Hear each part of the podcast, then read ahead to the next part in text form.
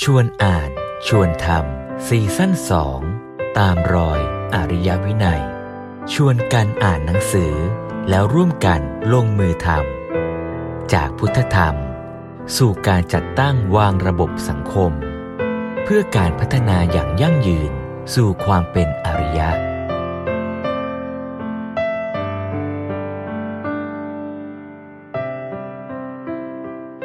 ท่านบอกว่าถ้าเรา ยังไม่สามารถดูแลให้ตัวเองเข้มแข็งได้ แล้วเราจะไปดูแลคนอื่นได้อย่างไรโหคำนั้นฮิตผมมากเลยพระครูปุ้ยมาพอดีนมัสการพระครูปุ้ยแอบแอบรีเฟอร์ถึงนะครับ แต่คำนี้เป็นคำที่ที่ช่วยผมจริง ๆ เพราะว่าไม่งั้นตอนนั้นนะผมก็รู้สึกว่าเรามีหน้าที่ที่เราจะต้องดูแลเขาให้ดีที่สุด โดยเราไม่สนใจตัวเองเลยว่า เราจะอดนอนเราจะเครียดเราจะอะไรแค่ไหนแต่เราเหมือนกับเราทุ่มเทชีวิตทุ่มเทกายใจของทั้งหมดเพื่อที่จะดูแลเขาให้ดีที่สุดตอนนั้นผม ผมหยุดงานทั้งหมดเลยนะครับ เพราะว่าผมต้องไปอยู่กับท่านแบบ 24 ชั่วโมงเป็นเดือนอะไรเงี้ยครับ พอพระครูปุ้ยพูดมาแล้วก็ เออ อันนี้จริง เราอยากที่จะทำให้ท่านให้ดีที่สุด แต่ไอการที่จะทำทำให้ท่านให้ดีที่สุดนะครับ เราไม่สามารถทำได้แน่ๆ ถ้าเราไม่ดูแลกายและใจของเราให้พร้อม เราก็จะเป็นแค่หนึ่งคนที่ฝืนทำทุกอย่างให้ดี แต่จริงๆแล้วผลลัพธ์ที่ออกมาอาจจะไม่ดีจริงก็ได้ เพราะตัวเราไม่ได้พร้อมที่ทำให้ดีเลย พอคำนั้นมันมากระทบกับเราปั๊บเราเปลี่ยนวิธีคิดเลยครับว่าโอเค เราเปลี่ยนใหม่ละเราทำให้เต็มที่ เราต้องการผลลัพธ์ให้ดีที่สุด แต่ไอการจะได้ผลลัพธ์ที่ดีที่สุดนั้นน่ะ ตัวเราต้องพร้อมก่อนเนี่ยค่ะที่ทิดปอนพูดเนี่ยนะคะ ตรงกับในหนังสือหกหน้านี่แหละค่ะ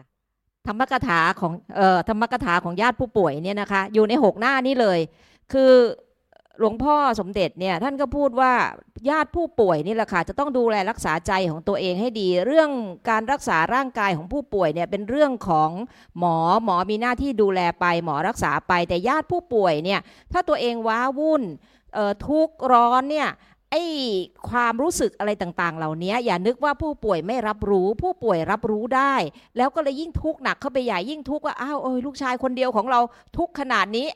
ตัวเราป่วยอยู่นี่เราก็ทุกข์หนักไปตามลูกเราอีก คือกลายเป็นทุกข์ซ้ำทุกข์ซ้อนนี่คือนี่คือเรื่องที่หลวงพ่อพูดไว้เลยนะคะ ในธรรมกถาสำหรับญาติผู้ป่วยเนี่ย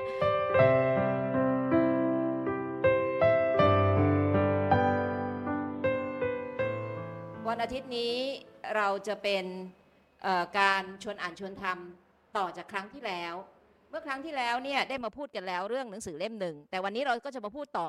อีกส่วนหนึ่งของหนังสือเล่มนั้นเอ่อสำหรับวันนี้เนี่ยผู้ที่มาร่วมเป็นขวัญกำลังใจให้เรา แล้วคอยตอบคำถามเวลาที่เรานึกคำถามนึกคำตอบไม่ออกเนี่ยนะคะ คือพระอาจารย์พระมั่นกล้าทิตตชโยนมัสการค่ะท่านครับนะคะแล้วจะมีผู้เอ่ออัศจารีที่จะมาร่วมแบ่งปันเล่าสู่กันฟังถึงประสบการณ์จริงแห่งชีวิตทำใจได้หรือไม่ได้เดี๋ยวเราจะต้องค่อยไปคุยกันในรายละเอียด ก็คือทิดปอนค่ะ สวัสดีครับ สวัสดีครับผมคุณสวัสอังกูล ชัยปรีชาวิทย์ครับผชัยมปรีชาวิทย์นะคะ ส่วนผู้ดำเนินรายการเอ่อคนเดิมกับคราวที่แล้ว อัธจารีป้าผ่องผ่องศรีหรือพร้อมชัยนะคะ คืออย่างนี้เอ่อหนังสือที่เราจะมาชวนอ่านชวนทำในครั้งนี้เนี่ยต่อจากคราวที่แล้ว คราวที่แล้วหนังสือชื่อรักษาใจยามป่วยไข้ แล้วเราก็คุยกันแล้วว่าหนังสือเล่มนี้มีสองตอน ตอนที่หนึ่งเนี่ยมี 8 หน้า เราก็พูดกันไปชั่วโมงครึ่ง เสร็จแล้วเราก็บอกว่า เออเรายังพูดกันไม่จบเลยอะชั่วโมงครึ่งไม่พอเราก็จะมาพูดกันต่อ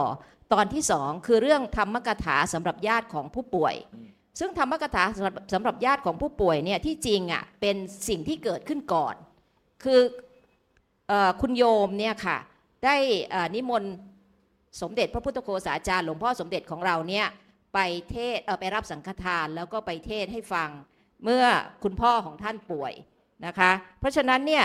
ก็เป็นธรรมกถาสำหรับญาติของผู้ป่วยเนี่ยก็คือคำอนุโมทนาในโอกาสที่ลูกหลานของคุณโยมยิ้นจันทรสกุลถวายสังฆทาน เมื่อวันที่ 27 ธันวาคม 2531 ท่านจดไว้กระทั่งเวลาว่าเวลาบ่ายโมงครึ่ง 13นาฬิกา30 นาที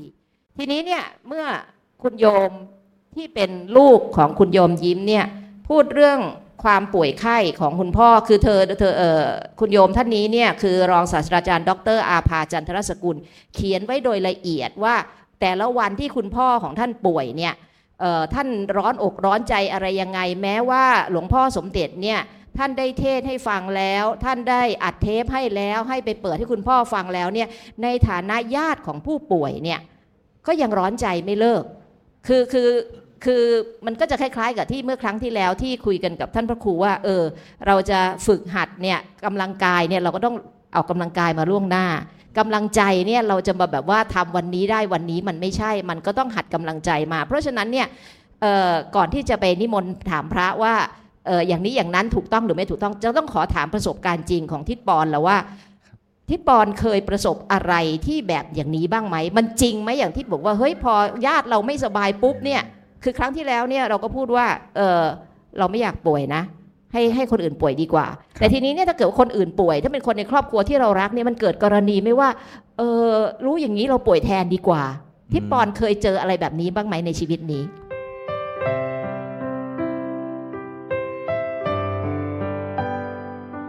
ก็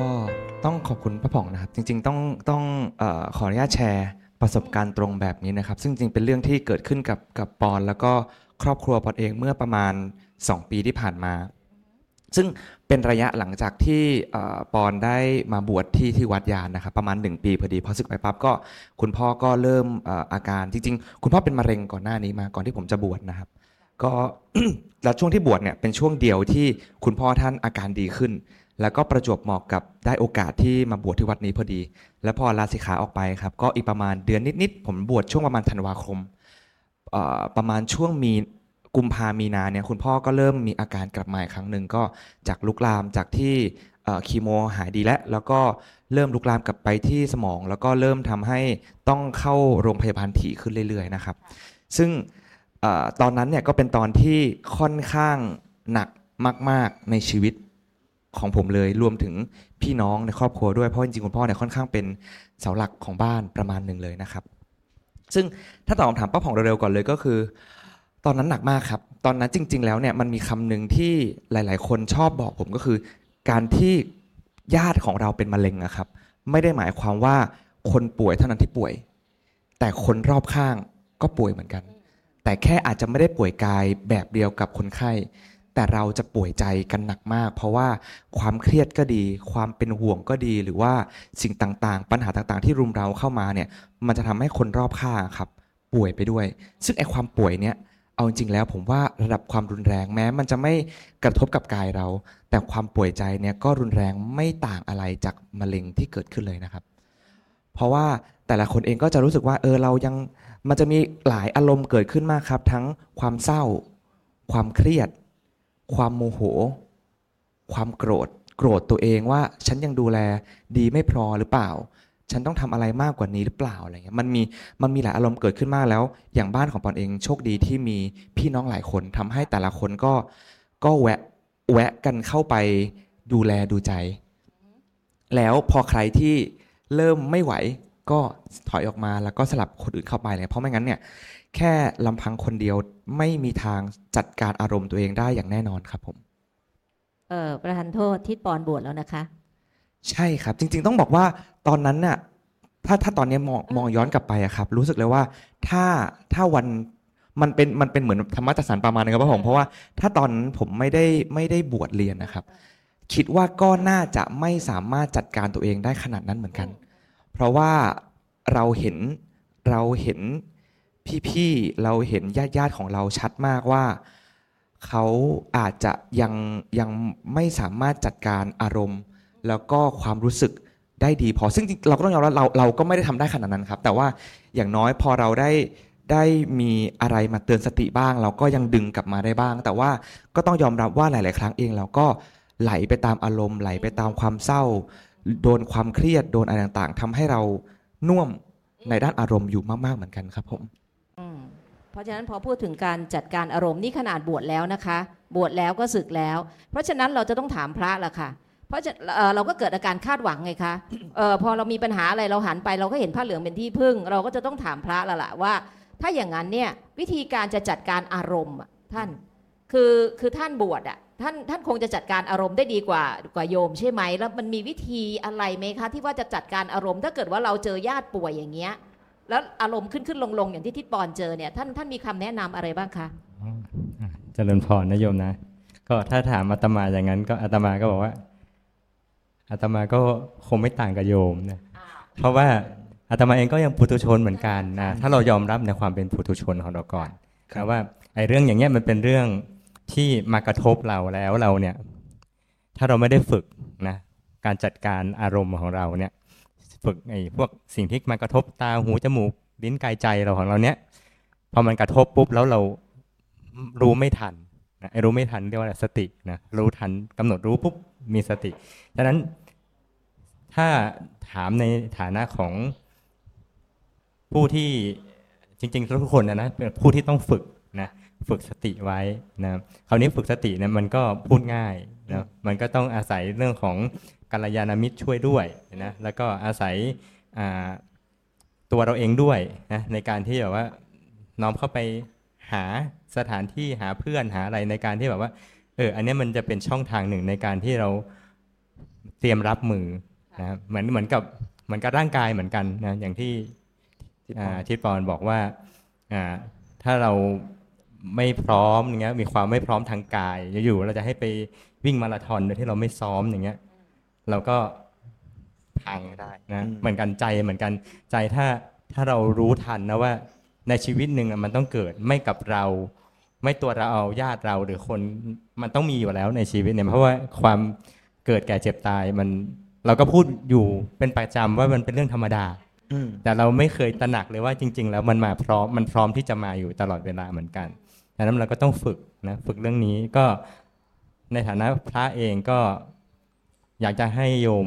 มองเรื่องความสำคัญของการฝึกใจด้วยนะโดยเฉพาะการฝึกสติก่อนเอาเริ่มต้นเลยคือฝึกสติแล้วจะให้โยมฝึกยังไงคะคือคือเนี่ยอย่างอย่างสมมติถ้าเราไปเจออย่างที่ปอนนี่เราก็โอ้ตายละโอเคอะก่อนอื่นเลย เราจะต้องไปหาหมอแล้วล่ะ คือคือคือมะเร็งนี่ยังไงเราต้องหาหมอหรือเราเจ็บไข้ได้ป่วยเราหาหมอละพอเราหาหมอเสร็จแล้วเกิดอะไรขึ้น หมอทำไมหมอไม่รักษาให้มันดีๆ คือหมอให้ยาตัวเนี้ยมันควรหายสิ เราเราจะไปโกรธหมอก่อนโกรธหมอไหมจากเคสจริงเลยครับพ่อหองครับก็คือ เราด้วยความที่ที่บ้านผมอย่างบอกอย่างที่บอกว่ามีพี่น้องเยอะเพราะฉะนั้นเนี่ยก็จะมีหลายความคิดเห็นมาก แล้วแต่ละคนก็จะมีความเป็นห่วง แล้วก็มีการหาข้อมูลที่หลากหลายมาก ซึ่งหลาย ๆ ครั้งเองเราก็อย่างที่ป้าพองบอกเลยครับ เราก็จะเถียงหมอผมเสิร์ชมาแล้วครับว่าต้องใช้ตัวนี้ทำไมหมอถึงเลือกแบบนั้นทำไมถึงแบบนี้ ซึ่งซึ่งหลาย ๆ ครั้งเองอะหมอก็ก็เหมือน บางครั้งช่วงแรกก็จะเข้าใจว่าอ๋อญาติเป็นเป็นห่วงแหละ แต่พอยิ่งยิ่งเราเรามีความเป็นห่วงญาติของเรามากเท่าไหร่ เราก็ยิ่ง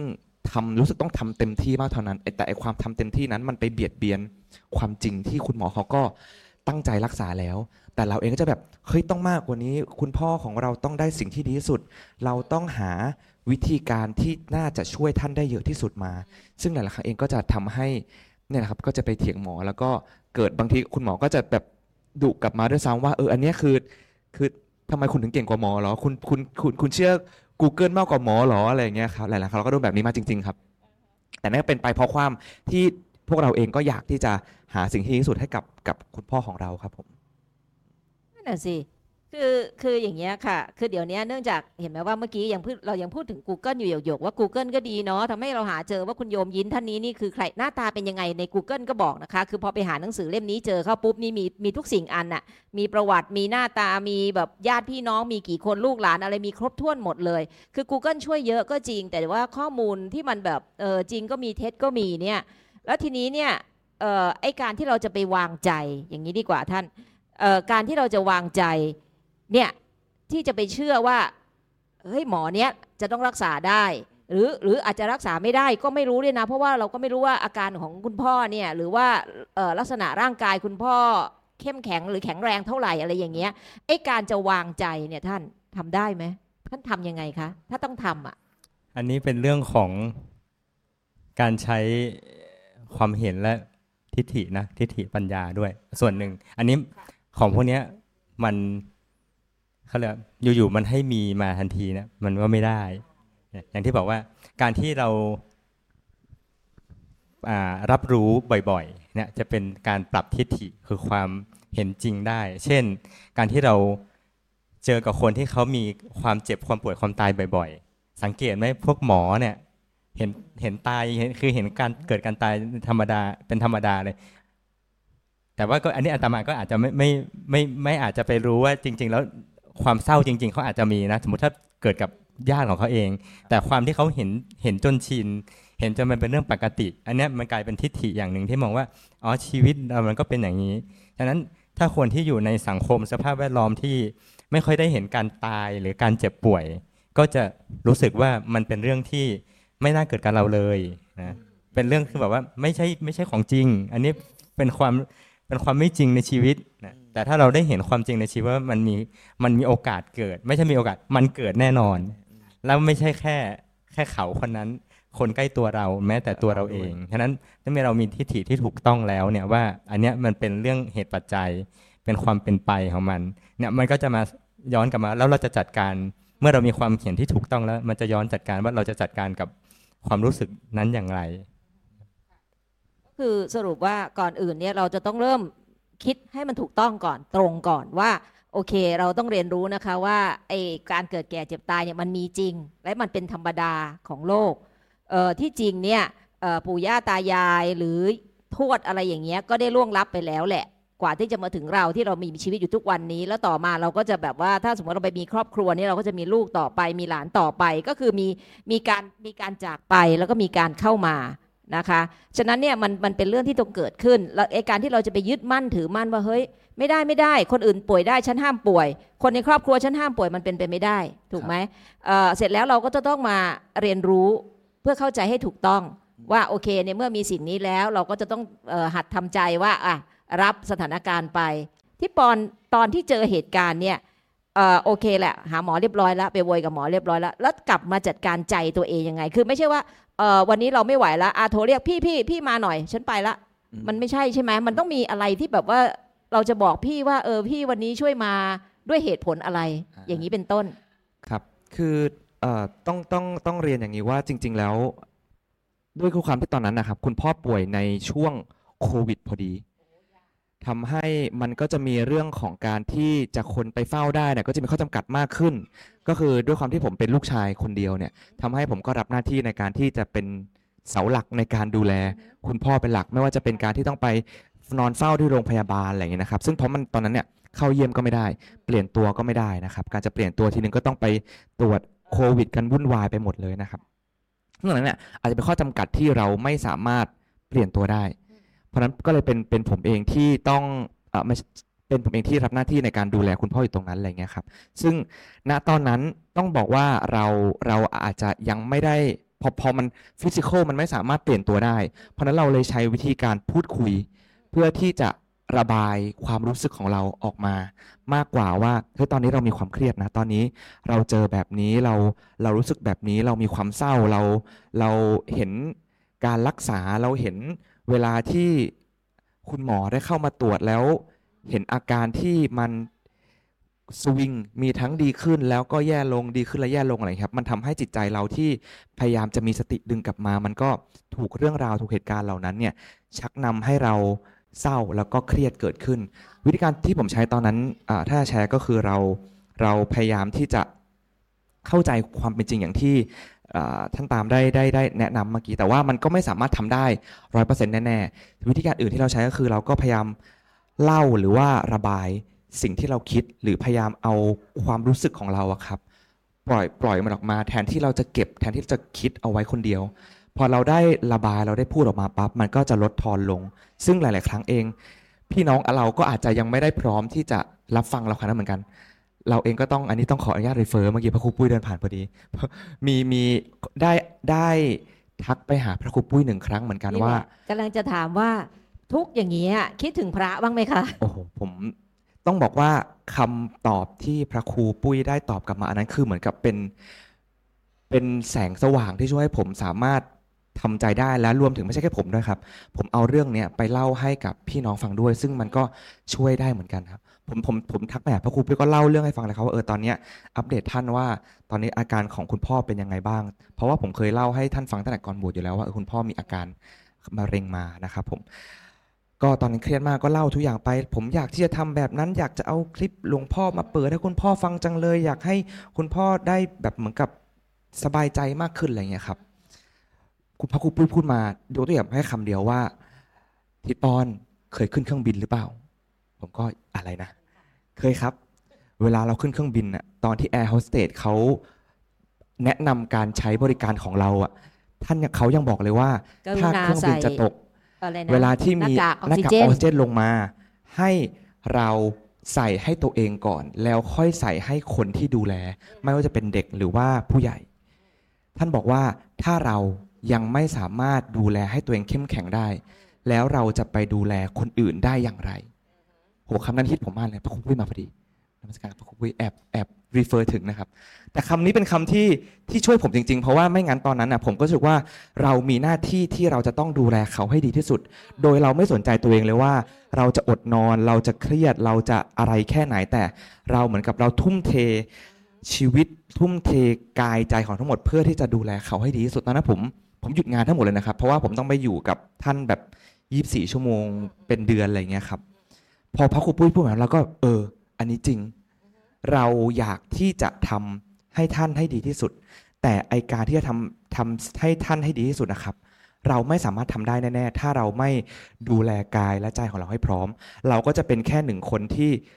ฝืนทำทุกอย่างให้ดี แต่จริงๆแล้วผลลัพธ์ที่ออกมาอาจจะไม่ดีจริงก็ได้ เพราะตัวเราไม่ได้พร้อมที่ทำให้ดีเลย พอคำนั้นมันมากระทบกับเราปั๊บเราเปลี่ยนวิธีคิดเลยครับว่า โอเค เราเปลี่ยนใหม่ละ เรา ทำให้เต็มที่ เราต้องการผลลัพธ์ให้ดีที่สุด แต่การจะได้ผลลัพธ์ที่ดีที่สุดนั้นน่ะตัวเราต้องพร้อมก่อน เพราะนั้นถ้าเมื่อไหร่ก็ตามที่เรารู้สึกเราไม่พร้อมละกายเราไม่พร้อมเรานอนไม่พอจิตใจเราอยู่ เราไม่เราวาวุ่นเราไม่สามารถอยู่ในสเตจที่เราจะดูแลท่านได้ ผมเปลี่ยนตัวเลย ผมบอกว่าโอเค ตอนนี้ผมไม่ไหวละผมขอให้พี่สาวผมมาแทน เพราะว่าก่อนหน้านี้ผมก็จะฝืนเลยเฮ้ยไม่เป็นไร เดี๋ยวผมดูต่อไม่อะไรผมจัดการได้ผมผมเอาไหว ผมลูกชายผมเอาไหว ซึ่ง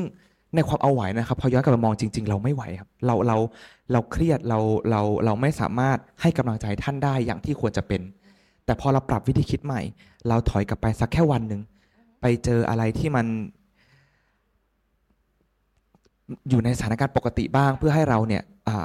ได้พลังใจกลับมา พอเรากลับมาอีกครั้งเราก็จะสามารถให้กำลังใจท่านอยู่กับท่านได้อย่าง ดีมากกว่าการที่เราฝืนไปเรื่อยๆครับผมเนี่ยค่ะที่ทิดปอนพูดเนี่ยนะคะ ตรงกับในหนังสือหกหน้านี่แหละค่ะ ธรรมกถาของเอ่อธรรมกถาของญาติผู้ป่วยเนี่ยนะคะ อยู่ในหกหน้านี้เลย คือหลวงพ่อสมเด็จเนี่ยท่านก็พูดว่า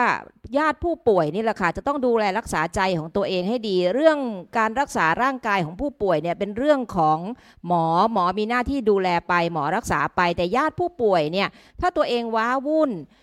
ทุกข์ร้อนเนี่ยไอ้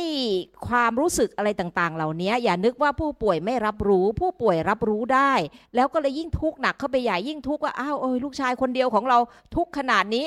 ตัวเราป่วยอยู่นี่เราก็ทุกข์หนักไปตามลูกเราอีก คือกลายเป็นทุกข์ซ้ำทุกข์ซ้อนนี่คือนี่คือเรื่องที่หลวงพ่อพูดไว้เลยนะคะ ใน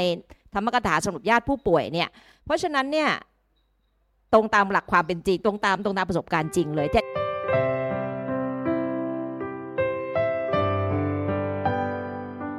นี้เนี่ยเรื่องหนึ่งที่ที่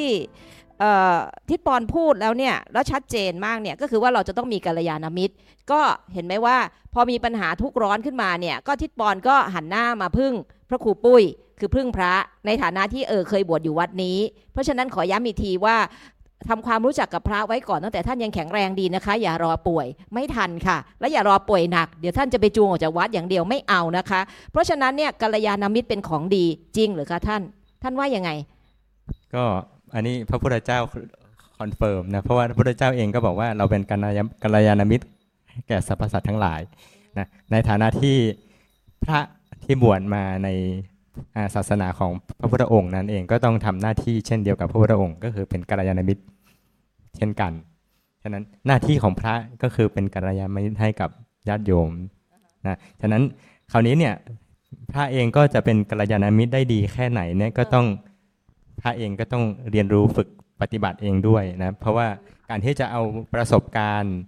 คือบอกให้เขาทำเนี่ย เราเองเราก็ต้องฝึกต้องทำไม่งั้นเราก็จะเหมือนกับแบบว่า เอาเอาของที่มันเราเองก็ไม่ได้เคยเห็นน่ะไปบอกไปเล่า เช่นกันอ่าก็อย่างที่บอกว่าไม่บอกว่า อย่างตัว ตัวของพระเองก็คือเคยเป็นโยมมาก่อน เราก็เคยมีประสบการณ์อย่างนี้พอเราได้เรียนรู้เรื่องของปริยัติเรื่องของแนวทางปฏิบัติ แล้วเราก็เรามาคิดพิจารณาทำให้เราก็เหมือนกับมีการซ้อนคือความรู้กับประสบการณ์ มันก็มีการตกผลึกในประสบการณ์ในรูปแบบของเราฉะนั้นการที่เราได้เป็นที่พึ่งในเรื่องของการรับฟังนะอย่างอย่างอย่างพระของวัดยานนี้ก็จะมีในส่วนของพระที่ไปอบรม ในเรื่องของการเยียวยาผู้ป่วย หรือว่าเยียวยาใจเนี้ยเราก็จะได้เรียนรู้ว่าอ๋อพวกนี้หลักธรรมของพระพุทธเจ้าเนี่ยมันมีจริง ๆ มันเป็นเรื่องเรื่องของการเยียวยาใจเลยนะแม้แต่ในสมัยพุทธกาลเองเรื่องราวในพระสูตรเนี่ยเอาข้อจริงพระพุทธเจ้าก็เยียวยาไม่ใช่เยียวยาใจให้กับคนในสมัยนั้นนะอย่างนางกีสาโคตมีนะลูกเสียไปอย่างเงี้ยอ่าเห็นไหมพระพุทธเจ้าใช้แนวทางเดียวกับคอสซิงเลย นะให้เขาเห็นความจริงเลยว่า ความจริงคือชีวิตมันเกิดขึ้นตั้งอยู่ดับไป ไม่จำเป็นต้องรอให้แก่ตาย ตายตั้งแต่เกิดก็มีนะฉะนั้นเมื่อเห็นความจริงแล้วและต้องยอมรับให้ได้เมื่อยอมรับแล้วเนี่ย อันนี้คือปัญญาปัญญามันก็จะย้อนกลับมาในเรื่องของจิตใจแล้วก็การปฏิบัติด้วย มันจะผูกกันมานะก็คือเรื่องของการปฏิบัตินะ แล้วก็จิตใจแล้วก็ปัญญามันมาด้วยกัน ก็คือกลารเป็นไตรสิกขาอยู่ดีนะฉะนั้นอย่างที่ที่ปอนพูดว่าที่ปรึกษาท่านพระครูปุ้ยว่าในสุดเราต้องช่วยตัวเราเองก่อน ถึงจะช่วยผู้อื่นได้ ก็ต้องย้อนกลับมาว่า แล้วไอ้ตัวเราที่จะช่วยตัวเองอะเป็นยังไงก็คือเนี่ยแหละ เราก็ต้องมาพัฒนาพัฒนาความรู้จิตใจนะจนถึงพัฒนาในเรื่องของพฤติกรรมด้วย นะเมื่อเราเข้าใจทั้งระบบเนี่ยปุ๊บเราก็จะเป็นที่พึ่งให้กับตัวเองได้ แล้วก็เป็นที่พึ่งให้กับผู้อื่นได้เช่นกัน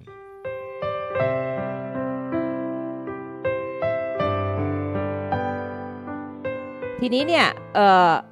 โยเออเสร็จแล้วเนี่ยทิดปอนเจออะไรอีกคะจริงๆต้องต้องต้องต้องเรียนแบบนี้ครับว่า ผมเชื่อว่าการที่พวกเราทุกคนเป็นชาวพุทธเราเรียนประโยคนี้มาแน่ๆเลยเราได้คุ้นชินกับคำนี้มากแน่ๆว่า เกิดแก่เจ็บตายเป็นเรื่องธรรมดา ทุกคนต้องเจอแน่ ๆ แต่พอเอาเข้าจริงพอเราได้เจอจริง ๆ นะครับ มันไม่เหมือนกับที่เราอ่าน เราอ่านเราอาจจะเคยอ่านเราเคยอาจจะเคยได้ยินมาเอ้ยเนี่ยทุกคนต้องตาย ทุกคนต้องเจ็บเป็นเรื่องธรรมดาอะไรเงี้ย แต่ไอความธรรมดาเนี่ยครับพอมันมาเกิดขึ้นจริง ๆ ผมบอกเลยว่ามันไม่ธรรมดา มันไม่เคยธรรมดาเมื่อสิ่งนั้นมาอยู่ต่อหน้าเรา แล้วเป็นการมาอยู่ต่อหน้าเราในแบบที่เราไม่ได้เตรียมมาก่อน ถ้าเราพอจะได้เตรียมตัวมาก่อน เช่น ไม่มีเช่นหรอครับถ้าเราได้พอเตรียมตัวมันอาจจะพอทำใจได้บ้าง แต่สิ่งที่อยู่ดีมันเกิดขึ้นแล้วมันวิ่งเข้ามาเลย พวกนี้ครับ มันไม่เคยธรรมดา และไอ้ความไม่ธรรมดานั้นนะครับ ผมผมตอนนี้ผมลองลองย้อนกลับไปคิดถึงตอนนั้นบ่อยๆครับพระผ่องท่านตามครับว่า จริงๆ แล้วความทุกข์ที่เกิดขึ้นนะตอนนั้นหลายๆครั้งครับ มันมันมันแน่นอนแหละความทุกข์มันมันเป็นความกลัว ความกลัวที่เราจะเสียท่านไป เราจะไม่ได้เจอคนที่เรารักอีกแล้วอันนี้เป็นความกลัวที่ก้อนใหญ่มากๆ แต่อีกความทุกข์หนึ่งที่มันเกิดขึ้นแล้วผมว่าอันนี้หลาย ๆ คนอาจจะไม่รู้ตัว มันคือเรากลัวหรือเรารู้สึกผิดที่เราคิดว่าเรายังทำไม่ดีที่สุดกับเขา เรายังรู้สึกว่าเฮ้ยอยู่ดีๆ เวลามันเหลือแค่เนี้ยแล้วพอมองย้อนกลับไปปั๊บอะ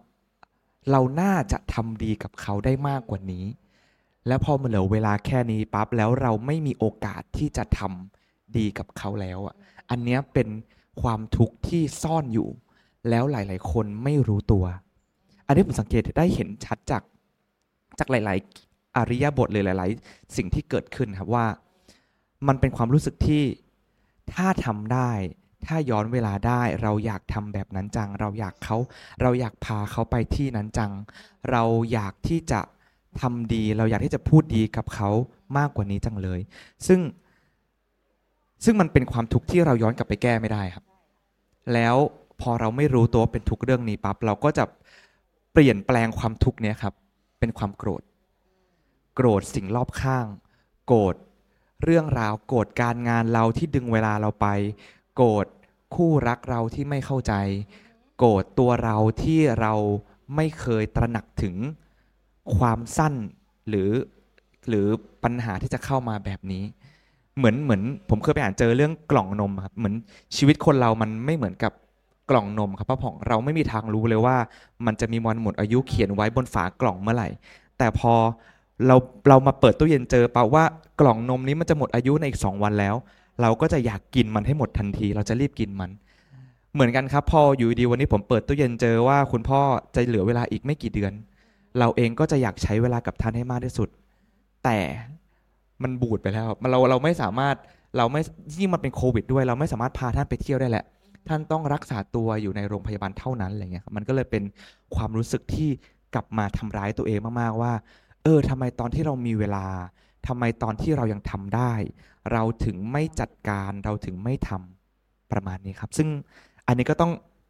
ให้ป้าผ่องช่วยถามท่านตามให้หน่อยว่าแล้ว เราควรจะจัดการกับ อันนี้เนี่ย อันนี้เนี่ย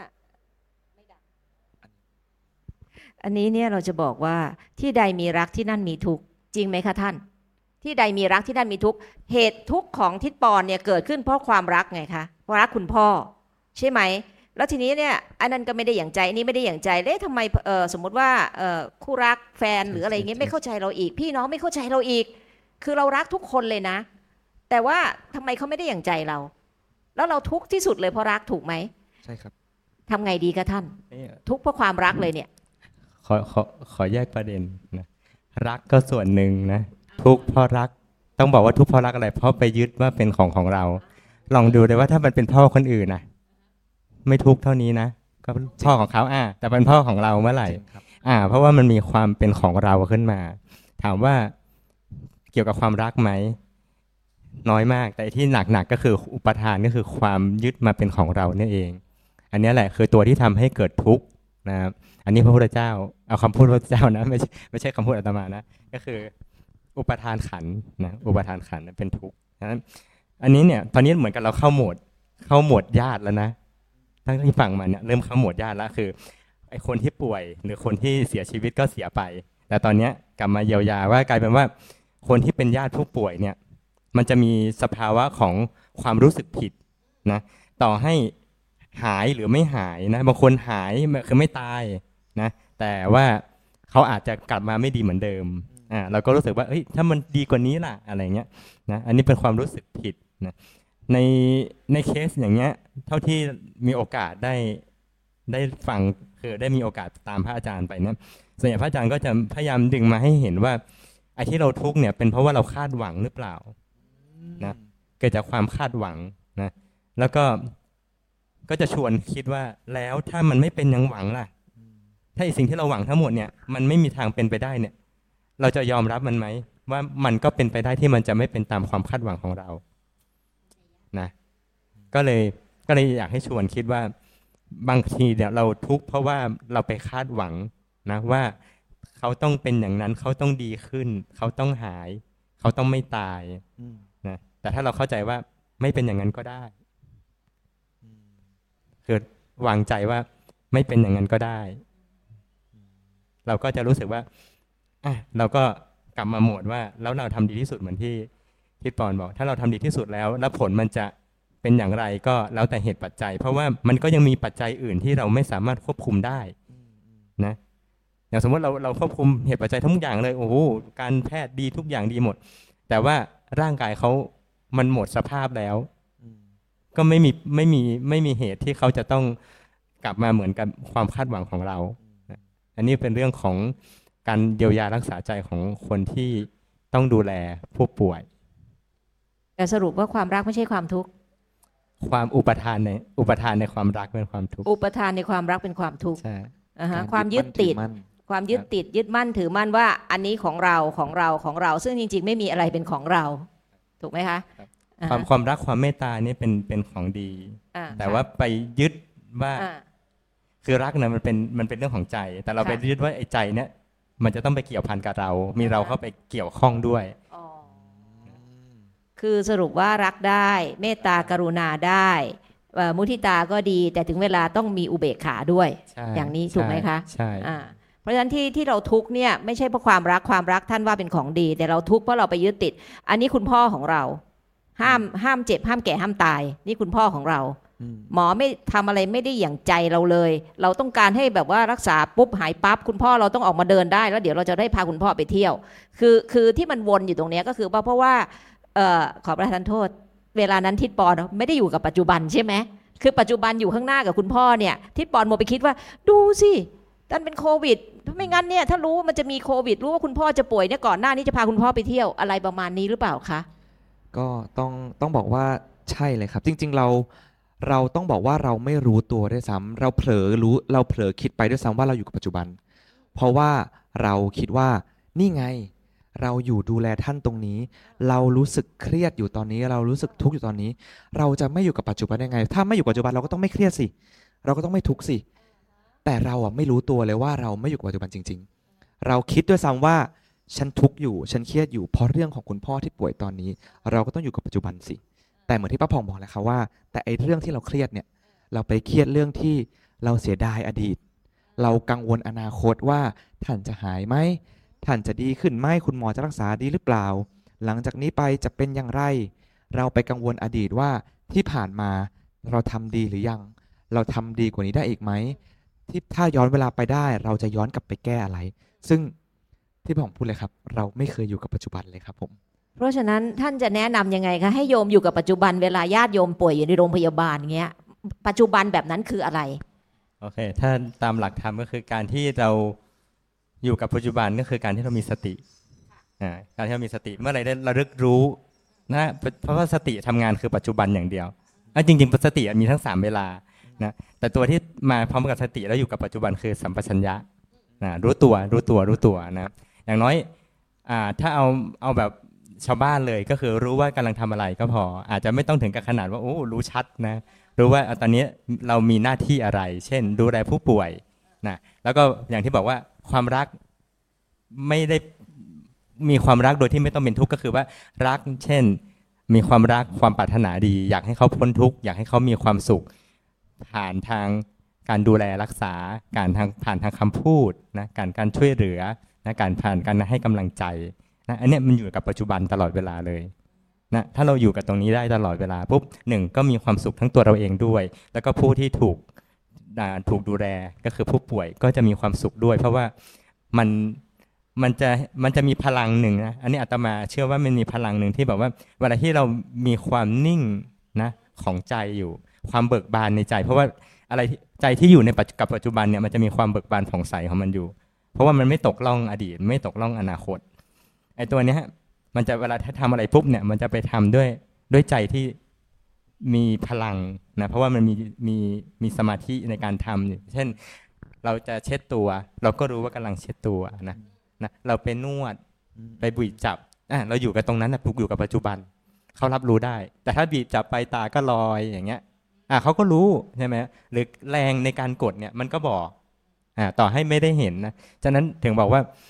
ถ้าอยู่กับปัจจุบันได้นะให้มาดูว่า เรารู้ว่าเราทำอะไร แล้วเราใส่ความรักความ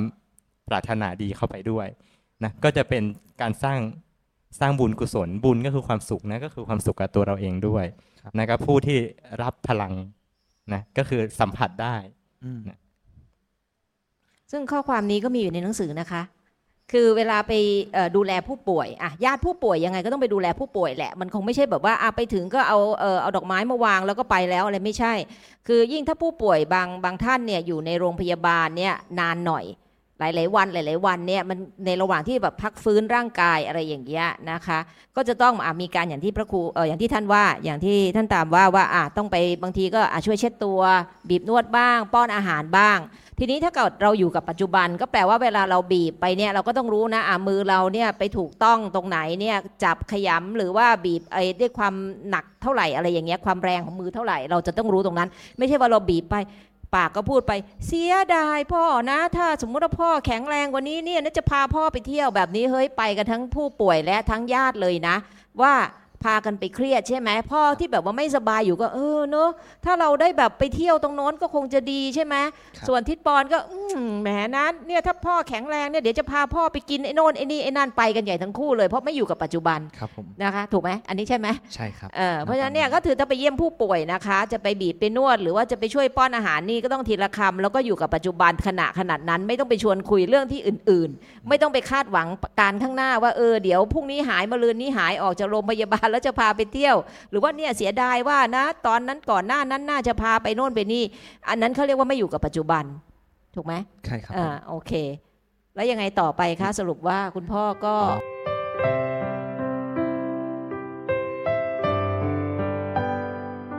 เดี๋ยวก่อนไปถึงอ่าก่อนจะไปถึงตรงนั้นยังมีตอนหนึ่งเพราะอย่างที่บอกว่าด้วยด้วยความที่เราเราดูแลท่านเยอะครับ แล้วเราท่านท่าน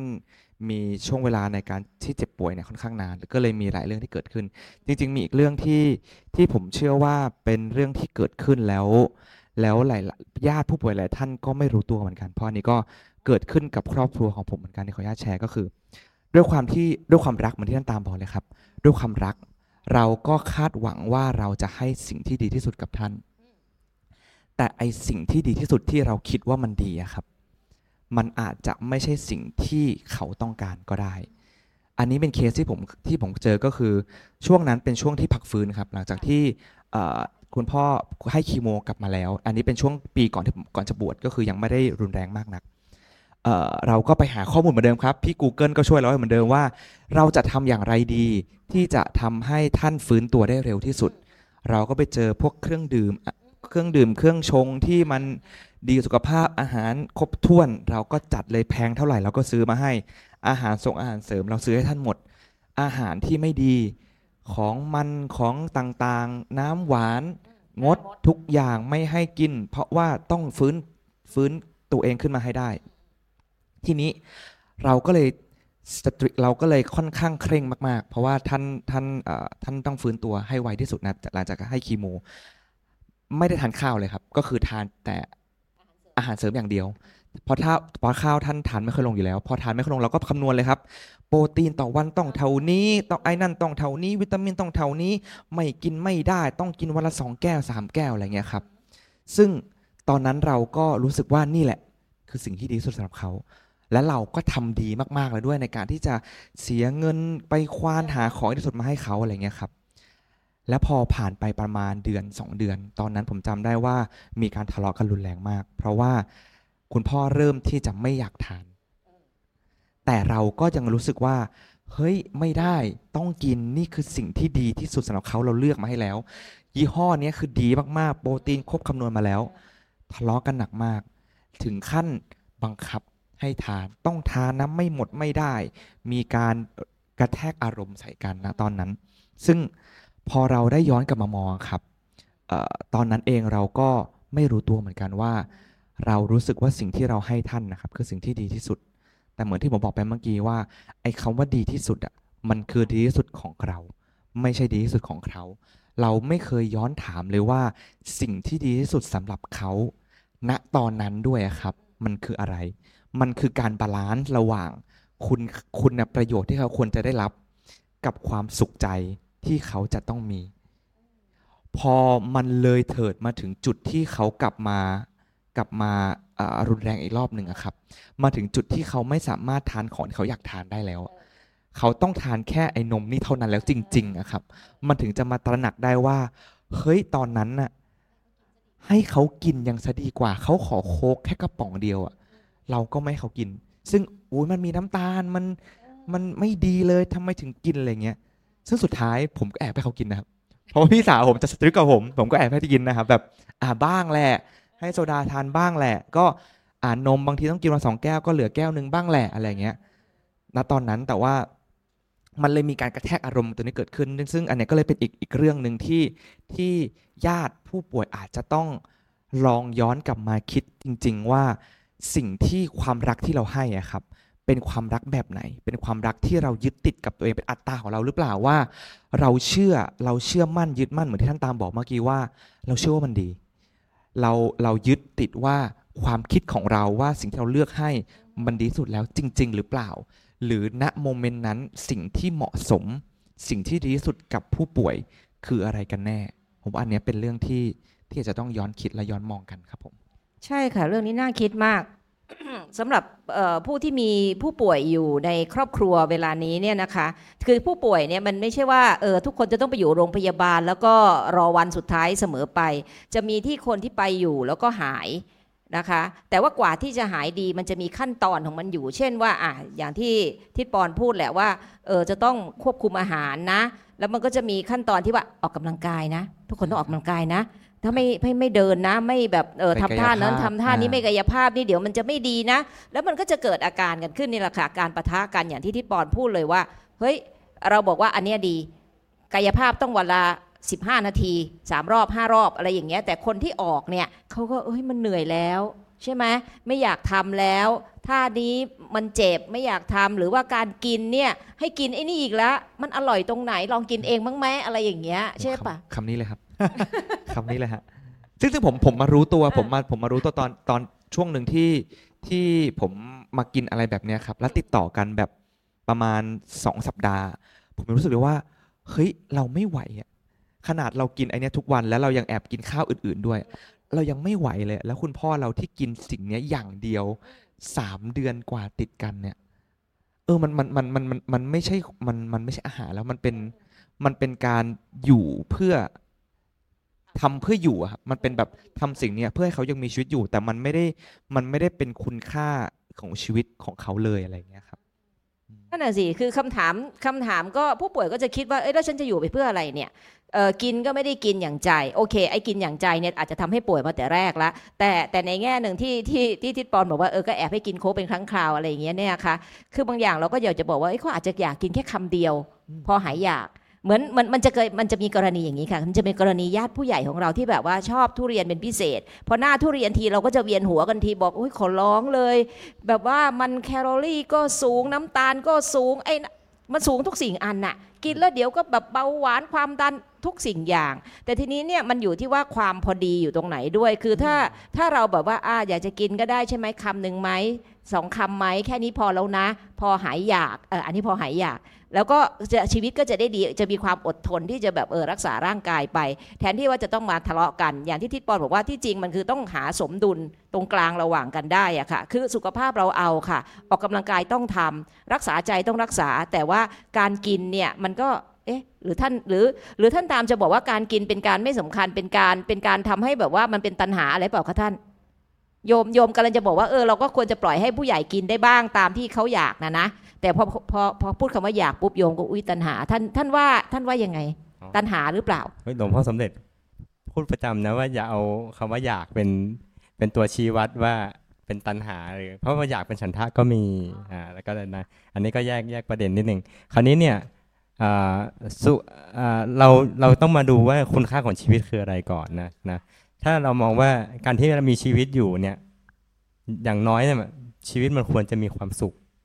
อ่าคุณค่าของชีวิตเนี่ยอย่างน้อยเราต้องดูว่าเป้าหมายอย่างน้อยต้องมีความสุขอ่าสุขกายหรือสุขและก็สุขใจนะแต่ถ้ามันไม่ได้สุขอย่างใดอย่างหนึ่ง ก็ขอให้ได้สุขใจก็ยังดี เพราะว่ากายบางทีมันก็ควบคุมไม่ได้นะเป็นเช่นการป่วยเป็นต้นฉะนั้นอย่างที่บอกไว้ว่าบางทีเขาแค่อยากอยากนี่คือ ร่างกายไม่ได้ต้องการเท่าไหร่หรอกแต่ว่ามันเป็นความอยากทางใจฉะนั้น ในเมื่อเขาบอกว่าเขาทุกข์กายแล้วอะขอเขามีความสุขใจบ้าง เพราะว่าเขาทุกข์จากการทรมานของร่างกายแล้ว แล้วก็แถมยังเราลองคิดดูว่าเราถูกขังอะถูกขังอยู่ใน ถ้าอยู่ถูกขังในห้องเรายังรู้สึก รู้สึกอึดอัดใช่ไหมแต่นี่เหมือนกับใจที่ถูกขังแล้วอยากอยากอยากเสพทางตาหูจมูกลิ้นกายอะไรแล้วมันเสพไม่ได้ดังมีความสุขเหมือนที่ที่มันเคยเนี่ย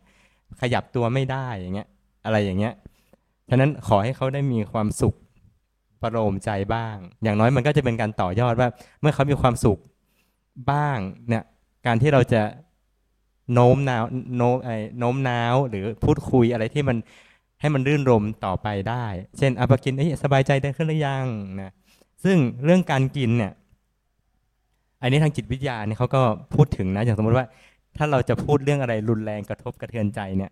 เขาให้ พูดหลังจากกินอาหารเย็น เคยสังเกตไหมอย่างเช่นเดี๋ยวจะบอกเลิกกันจะบอกเลิกกันนะจะบอกว่าแม่คะหนูท้องอะไรอย่างเงี้ย ให้กินข้าวให้อิ่มก่อน อ่ามันมันจะมีเพลงหนึ่งสมสมัยไม่ไม่รู้ยุคยุคผมเนี่ยยุคผมเนี่ยจะบอกว่ามันประมาณว่าจะเลิกกันนะ ผู้หญิงก็จะเลิกกับผู้ชาย ก็ชวนผู้ชายมากินข้าวครับว่าเธอกินให้ให้อิ่มก่อนนะแล้วเดี๋ยวมีเรื่องจะบอกอะไรอย่างเงี้ย อ่า ไม่รู้ทันหรือเปล่า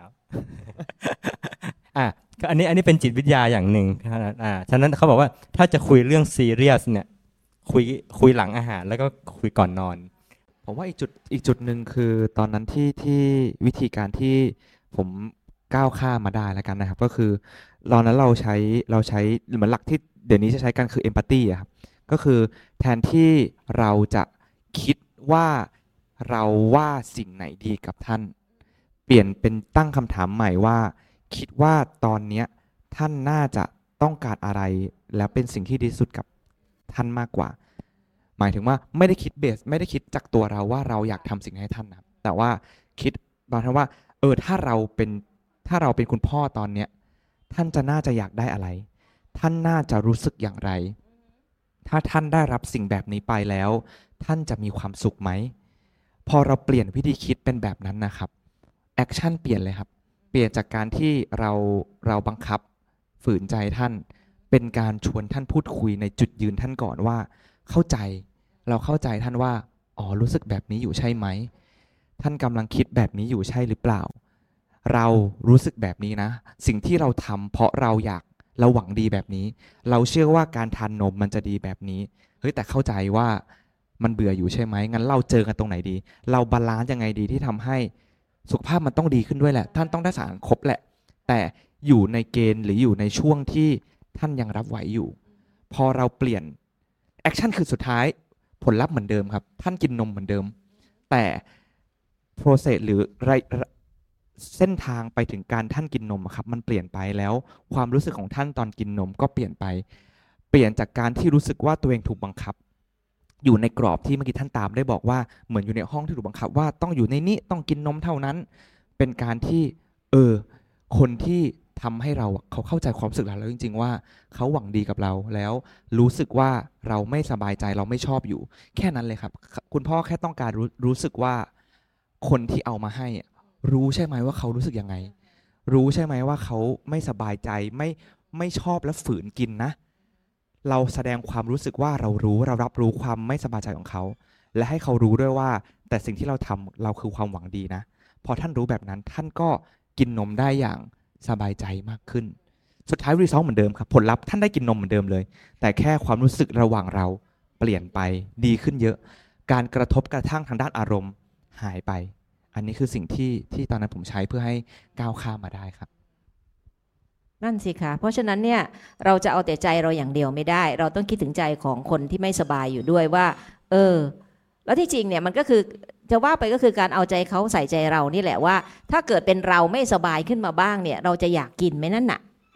เนาะไออาหารอย่างนั้น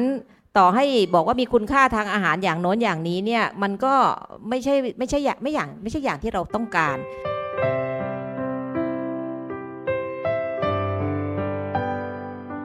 นี่มันก็จะมีคำถามกลับมาว่า เออ แล้วอย่างเงี้ยจะให้เรารักษาร่างกายคือสำหรับคนที่ไม่สบายเนี่ยบางทีก็จะมีคำถามไง ว่าเฮ้ยขอโทษนะคะ ปล่อยปล่อยฉันตายไปทีเหอะ ชีวิตฉันจะง่ายกว่านี้เยอะ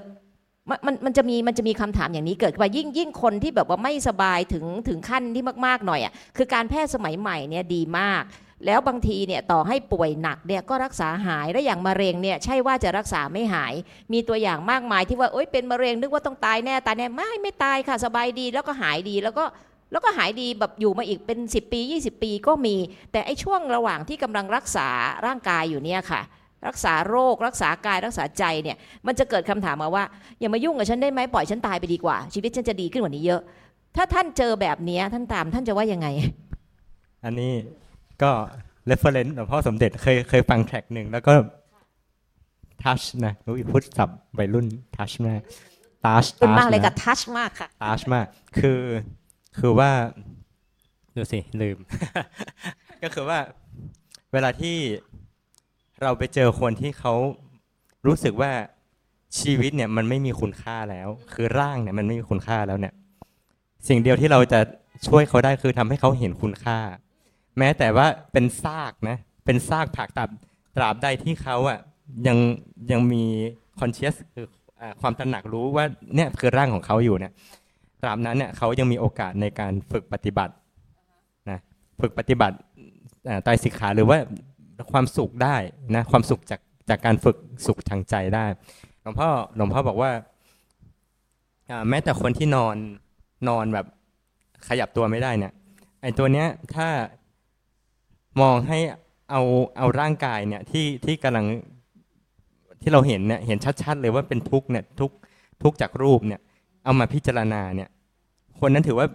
ถ้าใครคิดได้เนี่ยถือว่าเป็นคนโชคดีมากเลยนะ เพราะว่าอย่างเราเราไม่ป่วยเนี่ยเราจะไม่มีทางรู้เลยว่าความทุกข์ความทุกข์แบบที่สาหัสแต่มันเป็นยังไง จินตนาการก็ไม่ได้ แต่คนที่เขาเจอตรงนั้นปุ๊บอะแล้วถ้าเขารู้ว่าไอเนี้ยมันเป็นขุมทรัพย์เลยนะ ในการที่เขาจะแบบว่าดึงมาใช้ พิจารณานะจะเอาเป็นกรรมฐานเลยก็ได้นะมีโอกาสดีไม่ดีดีก็อาจจะแบบเห็นความจริง เห็นความจริงชัดกว่า คนที่ยังมีมีอายตนะที่ปกติก็ได้นะอันนี้ก็คือว่าให้เขาเห็นคุณค่าแม้แต่สิ่งที่เป็นไม่น่าไม่ไม่เขาเรียกว่า อิทธารมเนี่ยไม่ใช่อันนี้ถารมไม่ไม่น่าปรารถนา อ่ารื่นรมอ่าไม่รื่นรม ฉะนั้นสามารถดึงในสิ่งที่แม้แต่ความตายที่บอกว่า แม้แต่ความตายเอามาพิจารณา ก็สามารถทำให้เราหลุดนะจากความเป็นทุกข์ได้อ๋อโอเคค่ะ คือเข้าใจละ คืออันนี้ค่ะ คือ บางรึบางบางบางครั้งเนี่ยมันมันจะยากถ้าสมมุติว่าผู้ป่วยเนี่ยไม่เคยสนใจฝึก ไม่เคยสนใจศึกษาเลย อันนี้จะเป็นเรื่องยากมากที่จะพิจารณาได้ว่าโอเค กายสังขารนี้ย่อมแตกดับไปเป็นธรรมดาอะไรก็แล้ว แต่แต่มันมีวิธีที่จะช่วยได้อย่างหนึ่งซึ่งมาจากเรื่องนี้นะคะรักษาใจยามป่วยไข้ อันนี้เนี่ยคือว่าหลวงพ่อสมเด็จเนี่ยท่านอัดเป็นเทปให้ แล้วก็ให้เอาไปเปิดให้คุณโยมที่ป่วยอยู่ที่โรงพยาบาลเนี่ยฟัง แล้วทีนี้เนี่ยในหนังสือที่โยมไปหาเจอเมื่อคืนเนี้ย ลูกสาวของท่านเนี่ยท่านก็อธิบายไปเลยว่า ท่านก็ได้ใช้วิธีคือคุณพ่อท่านน่ยอยู่ ICU ไม่ใครจะรู้ตัวแล้ว ท่านก็ใช้วิธีว่าเอาเทปไปเนี่ยแล้วก็มีหูฟังแล้วก็ไปให้ไปเปิดให้ให้คือเปิดวนมันอยู่อย่างนั้นอะวนมันอยู่อย่างนั้นอะเปิดให้คุณพ่อท่านฟัง แล้วเขาก็บอกขนาดคือคนที่แบบว่าไม่รู้ตัวในทางในทางแพทย์บอกว่าทำอะไรไม่ได้เนี่ยนะอยู่ ICU เนี่ยนะแต่ว่าคุณพ่อท่านเนี่ยเอียงหน้าเข้าไปเนี่ยเพื่อที่จะให้ใกล้เทป นะคะแล้วก็แสดงว่าท่านเนี่ยรู้ตัวท่านฟังท่านฟังอยู่ตลอด แล้วคงจะได้พิจารณา เมื่อถึงเวลาที่ท่านไปจริง ๆ แล้วเนี่ยท่านก็สงบนิ่ง แจ่มใส คือแบบนึกคือคือลูกสาวท่านเขียนไปเลยว่านึกไม่ถึง เพราะว่าร่างกายนี้แบบว่าเจาะเจออะไรพรุนไปหมด คือความพยายามช่วยช่วยชีวิตด้วยการแพทย์สมัยใหม่เนี่ยทำกันเต็มที่ แต่ว่าคุณพ่อเนี่ยของท่านเนี่ยก็เป็นคนที่ใจบุญสุนทาน เคยทำบุญใกล้วัดมาก่อน แล้วก็ถึงเวลาถึงที่สุดแล้วเนี่ย ได้พิจารณาโดยการอาศัยเทปของหลวงพ่อสมเด็จนี่แหละ ที่ออกมาพิมพ์เป็นหนังสือที่เรามาชวนอ่านกันวันนี้นะคะ แม้ว่าจะเล่มบางๆนี่แหละนะเพราะฉะนั้นเนี่ยสรุปว่ามันทำได้มันทำได้เอ่อเพียงแต่ว่าจะทำหรือจะไม่ทำแล้วญาติก็ช่วยได้ด้วยการนี่แหละค่ะเอ่ออาจจะคล้ายๆกับยัดเยียดนิดนึงก็เปิดให้ฟังเลย แล้วผมเปิดเหมือนกันครับเอาเหรอคะเออนี่ไงก็เลยจะหันมาถามทิดปอนว่าเนี่ยแล้วผมในในประสบการณ์จริงของทิดปอนเนี่ยทำแบบนี้บ้างไหม จริง ๆ ต้องบอกว่าผมน่าจะเป็นเรื่องราวที่คล้าย ๆ กับของของเอ่อลูกหลานของโยม ลูกหลานของคุณโยมโยมยินยิ้ม จันทสกุลค่ะ เลยครับ ที่ก็ก็คุณพ่อนี่ก็พรุนเหมือนกันครับ แขนซ้ายเจาะจนไม่สามารถเจาะได้ ก็ต้องไปเจาะแขนขวา แขนขวาก็เจาะไม่ได้แล้ว ต้องไปเจาะข้อพับ ข้อพับซ้ายขวาเจาะไม่ได้ต้องไปเจาะเท้าคือพรุนไปหมดแล้วครับร่างกายทีเนี้ย ก็ก็อยู่ในช่วงจังหวะที่ที่ท่านเริ่มไม่ค่อยมีการรับรู้เท่าไหร่แล้วครับ ก็เป็นช่วงประมาณช่วงกันยาตุลาละที่ที่ท่านเริ่มไม่ค่อยมีการรู้เท่าไหร่แล้วก็มีโรคแทรกซ้อนเข้ามาเยอะเพราะตอนนั้นมันก็เริ่มระลุกลามไปทั่วละ ขึ้นสมองลงน้ำเหลือง ต้องไปอยู่ ICU ออกมามีปอดติดเชื้ออะไรเงี้ยคือ เข้าออกจนจนตอนนั้นแบบน่าจะ อยู่ในช่วงที่คุณหมอเดินมาบอกแล้วว่าเออหลังจากนี้ไปมันจะเป็นเรื่องของ palliative care และมันคือการดูแลแบบประคับประคอง แปลว่ามันก็เป็นการบอกญาติไกลๆครับว่าทำใจแล้วคือตอนนี้ท่านน่าจะไม่สามารถมีโอกาสกลับมาเป็นปกติได้อีกแล้ว ตอนนี้อยู่แค่ว่าเราจะประคับประคองท่านไปได้นานแค่ไหน พออยู่ในจุดนั้นเนี่ยก็ก็เป็นจุดที่โควิดยังอยู่ครับ ผมก็ ต้องอยู่ที่อยู่ที่โรงพยาบาลคนเดียวทั้งเดือนครับ แล้วก็นี่แหละก็ช่วงที่ทักมาหาพระครูปุ้ยอีกเหมือนเดิม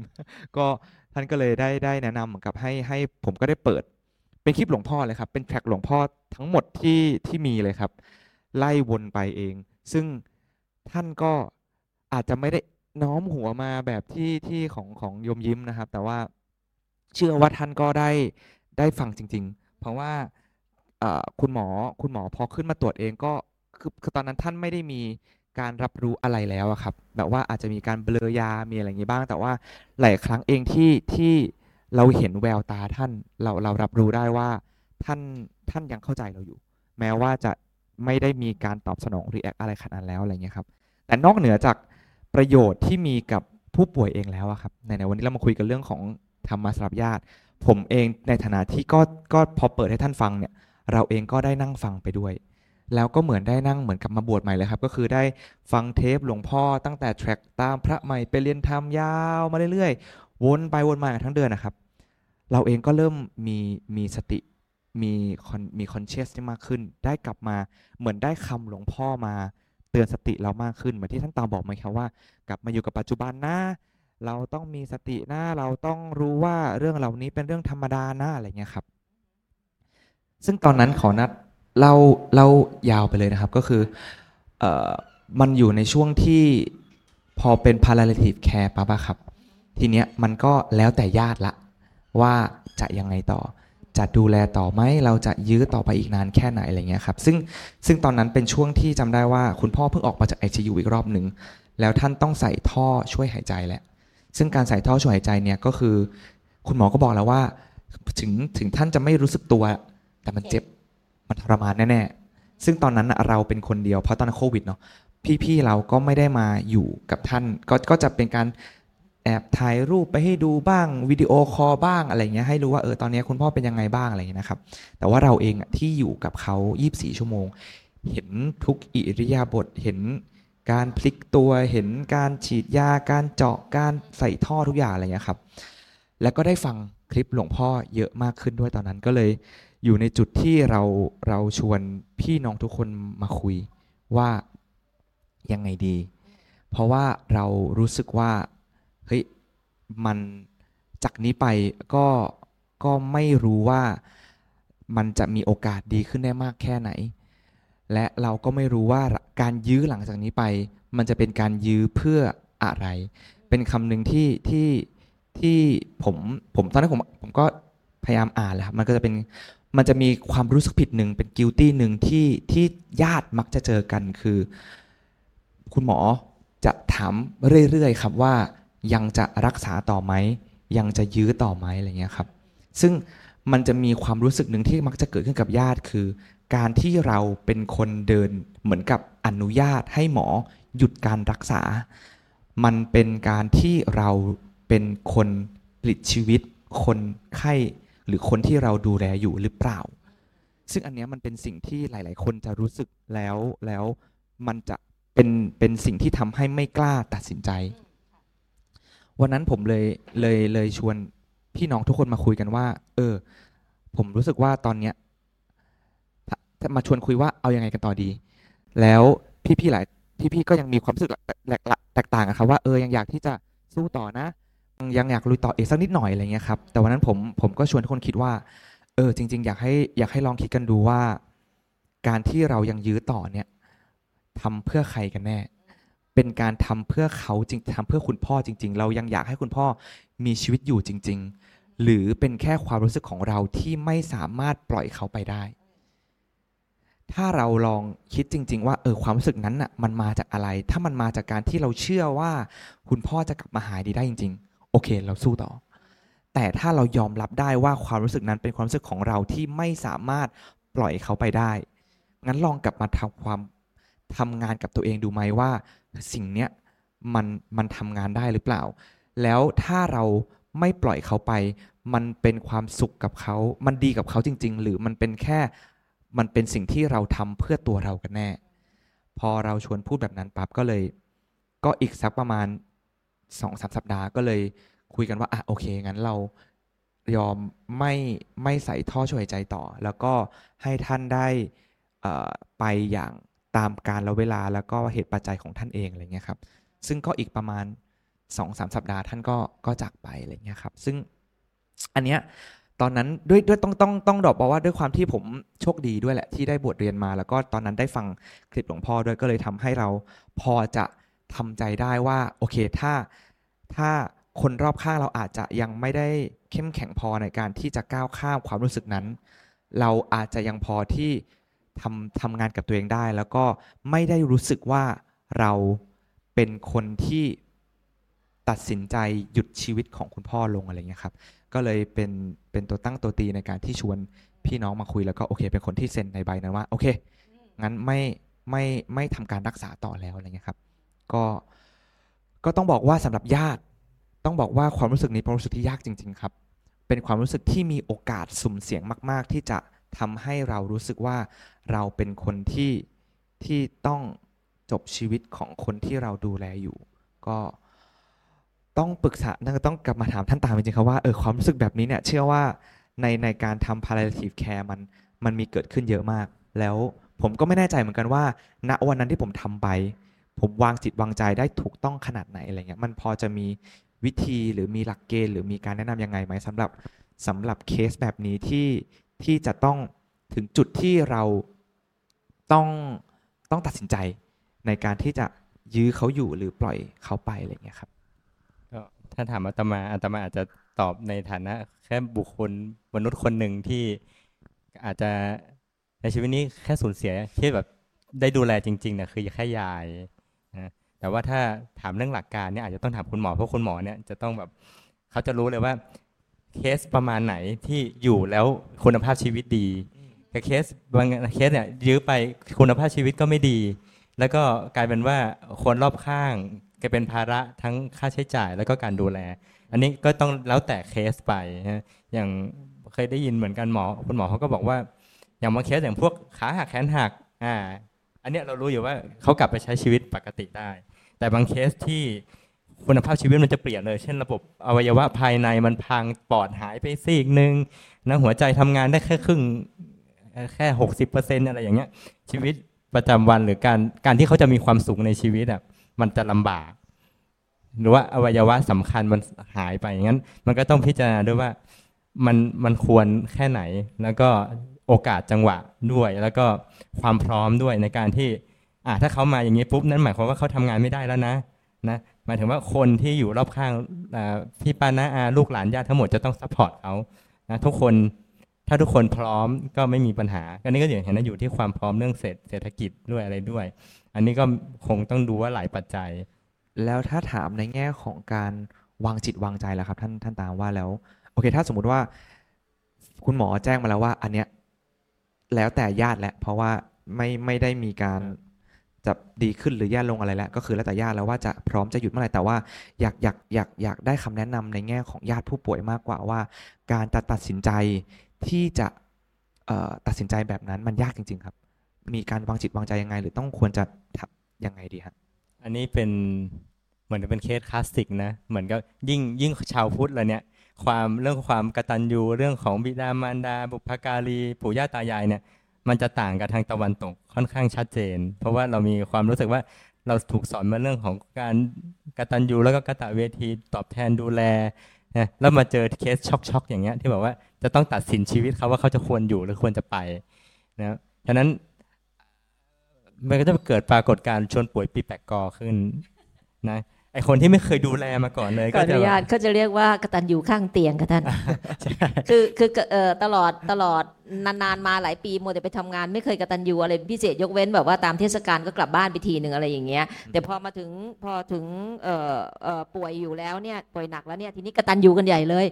ต้องแบบเต็มที่ทุกอย่างอย่างเงี้ยห้ามตายหมองงเลย ก็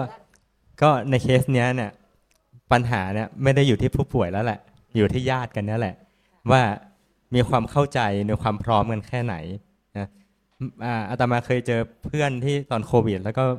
ป่วยครับอ่าไม่ใช่เคยเขามีญาติที่ป่วยแล้วก็โควิด แล้วความที่แบบว่า โอเค มีกำลังทรัพย์ก็รักษาตอนนั้นโควิดนี้ต้องใช้ปอดเทียมนี่มันโอ้โหวันหนึ่งเกือบล้านอะครับนะ แล้วอยู่สองอาทิตย์คือจนจนแบบว่า เราพอแค่นี้เถอะ คือทรัพย์สินที่หามาได้มันไปไปกับกันแล้ว แล้วก็เขาก็คงต่อให้เขาหายจากโควิด สมมติไม่มีเชื้อในตัวปุ๊บปอดเขาก็ใช้ได้ไม่ถึงห้าเปอร์เซ็นสิบเปอร์เซ็นมันก็ไม่มีชีวิตที่มันมีความสุขแล้วก็ต้องดูแลกันแบบ ก็เลยแบบว่า ในสุดก็ต้องปล่อยไป อันนี้ต้องดูว่าหนึ่งมีความเข้าใจกับสถานการณ์แบบนั้นแค่ไหน คราวนี้เนี่ยมันก็เหมือนกับว่า มันก็จะมีพวกที่แบบว่า พร้อมทุ่มทุกอย่าง นะลูกหลานบางคนที่พร้อมทุ่มทุกอย่าง โดยที่ไม่ได้ดูเลยว่า แล้วทุ่มเนี่ยรอดกลับมาแล้วปุ๊บแล้วต่อไปใครจะดูแลอ่าเพราะตัวเองไม่ได้ดูแลนี่ใช่ไหมอันนี้ต้องอยู่ในเรื่องของอการทำความเข้าใจกันของญาติอันนี้ไม่มีเกณฑ์ตัดสิน เพราะว่าแต่ละมันมีปัจจัยหลาย ๆ อย่างนะเรื่องฐานะเรื่องความพร้อมนะบางคนอาจมีเงินจ้างพยาบาลก็จ้างไปสิแล้วก็ดูแลผักที่ที่นอนอยู่บนเตียงไปอย่างเงี้ย คือมันมันพูดยากค่ะ ขอขอขอพูดตรงนี้อะมันมีสองประเด็นอะประเด็นหนึ่งก่อนนะ เมื่อกี้นี้ที่บอกว่าเปิดเทปหลวงพ่อให้ฟังเนี่ย คือแม้ว่าผู้ป่วยเนี่ยจะเอ่อไม่รู้สึกตัวแล้วเนี่ย จิตใต้สำนึกยังได้ยินนะคะ เพราะฉะนั้นอย่าไปนินทาข้างเตียง อย่าไปพูดเชื่อว่าเมื่อไหร่จะตายตายไปสักทีอะไรนี้ไม่ได้นะคะ มันจะไปในทางไม่ที่ไม่ดี เพราะฉะนั้นเนี่ยก็ถึงได้นิยมเปิดเทปพระให้ฟังนี่แหละค่ะแม้ว่าท่านจะลุกขึ้นมาทำอะไรไม่ได้แล้ว แต่ว่าความที่ได้รับรู้ได้รับฟังเรื่องดีๆเนี่ยก็จะเป็นการชี้ทางไปในทางที่ดีนะคะ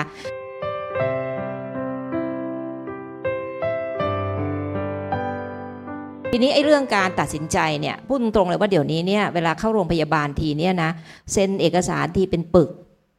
เป็นปึก คืออันนี้ประสบการณ์ตรง แบบว่าโอ้โหสิปีที่ผ่านมานี่เซ็นชื่อไม่ไม่กี่ครั้งอะไรประมาณนี้ยอยู่ดีๆแบบว่าพอคุณแม่เข้าโรงพยาบาลปุ๊บนี่เซ็นแล้วเซ็นเล่าเซ็นสารพัดสารพันห้ามฟ้องหมอด้วย มีมีมีหมดทุกอย่างมีหมดทุกอย่างก็คือเซ็น แต่ที่มันคำถามก็คือว่าจะเซ็นให้ปล่อยไป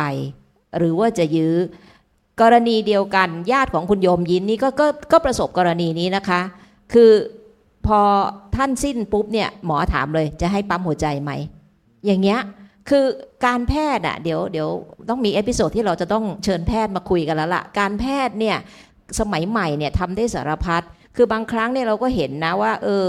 ยื้อไปก็อย่างที่ท่านตามว่าแหละคุณภาพชีวิตของผู้ป่วยเนี่ยก็ไม่ได้ว่าดีแล้ว แล้วจริงๆเนี่ยใจของเขาเนี่ยก็อาจจะบอกว่าอย่ามายุ่งกับฉันปล่อยฉันไปเสียทีก็มีเหมือนกัน เพียงแต่เขาบอกไม่ได้ ทีนี้พอมาเป็นภาระหน้าที่ของลูกๆหลานๆเนี่ยก็จะเกิดอาการขึ้นมาเชียวว่า คนนี้ก็บอกว่า เอ๊ะ พูดอย่างนี้ไม่ได้นะ นั่นพ่อเรานะ เธอจะมาเซ็นเซนอะไรไม่ให้เขาช่วยได้ยังไงการใส่ท่องใส่ท่อใส่เข้าไป ฉันไม่ได้เจ็บเองนี่หว่า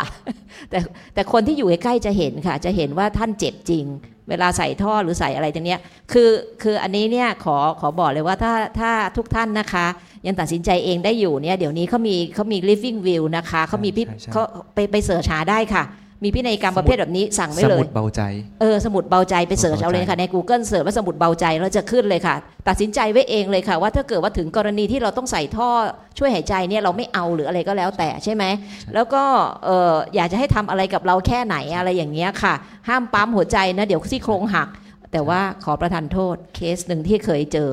คือเขาบอกว่ารายนั้นก็ปั๊มหัวใจปรากฏว่าปั๊มขึ้นแล้วตอนนี้ก็ลันลาปาร์ตี้มากเลย คือไปเที่ยวกินโน่นกินนี่บอกอ้าวกรณีนี้ยังไม่ถึงที่อะไม่ไม่พอดีว่าของเขาแบบแค่แค่แค่กรณีนั้นแป๊บเดียวอืมแล้วก็ไม่ใช่ว่าเจ็บป่วยยาวนาน แล้วไม่ได้เป็นมะเร็งหรือถ้าเป็นมะเร็งนี่คือมันร่างกายมันก็ไม่ไหวแล้วมันก็ไม่ไหวแล้วนะคะเออเพราะฉะนั้นเนี่ยเอ่อ living will นะคะสมุดเบาใจ แล้วก็ palliative care ที่เมื่อกี้นี้ที่ทิดปอนพูดถึงเนี่ยคือมาถึงขั้นหนึ่งเนี่ยไอการดูแลแบบประคับประคองเนี่ยก็คือทั้งสองฝ่ายนะคะ คือผู้ป่วยเนี่ยก็ จะได้ไปอย่างสบายๆเขามีวิธีการของเขาติดต่อสื่อเอ่อเสิร์ชได้เช่นกัน การดูแลแบบประคับประคอง แล้วผู้ดูแลหรือว่าญาติผู้ป่วยเนี่ยก็จะได้ลงมือทำใจเสียตั้งแต่เนิ่นๆ ไม่ใช่แป๊บๆอะไรอย่างนี้ไม่ทันใช่ไหมคะ ทีนี้เนี่ยอะโอเค ถึงเวลาที่สุดเนี่ยก็จะต้อง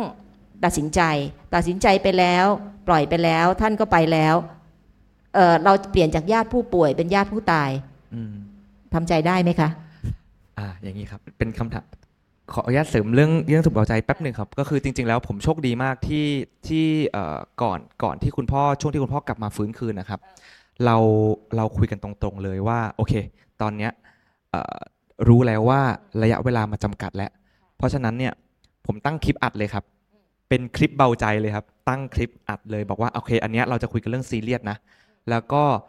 ให้คุณพ่อบอกเลยว่าท่านต้องการอะไรบ้าง ไม่ปั๊ม ไม่ยื้อ ไม่ทำอะไร ถ้าเกิดถ้าจากไปจริง ๆทำงานศพกี่วันวัดไหนกงเต็กไหมฝังที่ไหนเออต้องทำอะไรบ้างคือท่านบอกเลย เพราะว่า แล้วพอสุดท้ายอะครับ พอพอท่านจากไปจริง ๆอะครับ ไอ้คลิปเนี้ยมีประโยชน์มาก เพราะสุดท้ายแล้วมันจะไม่สามารถมาเถียงกันได้เลย เพราะอันเนี้ย คือคำต้องการของผู้ตายจริง ๆ เพราะนั้นไม่ว่าจะญาติไม่ว่าจะพี่น้องจะฟื้นจะยื้อไม่ยื้อ คุณพ่อบอกแบบนี้ เราต้องเราขออนุญาตทำตามความตั้งใจของผู้ป่วย เราขออนุญาตทำตามความตั้งใจของผู้ตาย กงเตกเผากี่วันทำตามนั้นหมดเลยครับ แล้วจบมันง่ายเพราะฉะนั้นเนี่ยจริง ๆ ถ้าจะเป็นสมุดเราใจก็ดีอะไรก็ดีถ้าถ้าเราเชื่อจริง ๆ ว่าความตายเป็นเรื่องธรรมดาครับ จริง ๆ เขียนไว้ได้เลยนะครับ ตอนนี้มันก็มีเนี่ยที่เมื่อกี้อ่าทางพี่ปูได้โพสต์ไปแล้วก็เขียนได้ครับ และอัปเดตได้เรื่อยๆ มันสามารถเปลี่ยนแปลงได้เราเราพอโตขึ้นเราอาจจะมีความรู้สึกเปลี่ยนไปมีภาระมากขึ้น มีครอบครัว ก็มาแก้ไขในสมุดเอาใจได้อัปเดตมันเรื่อยๆได้เสมอนะครับ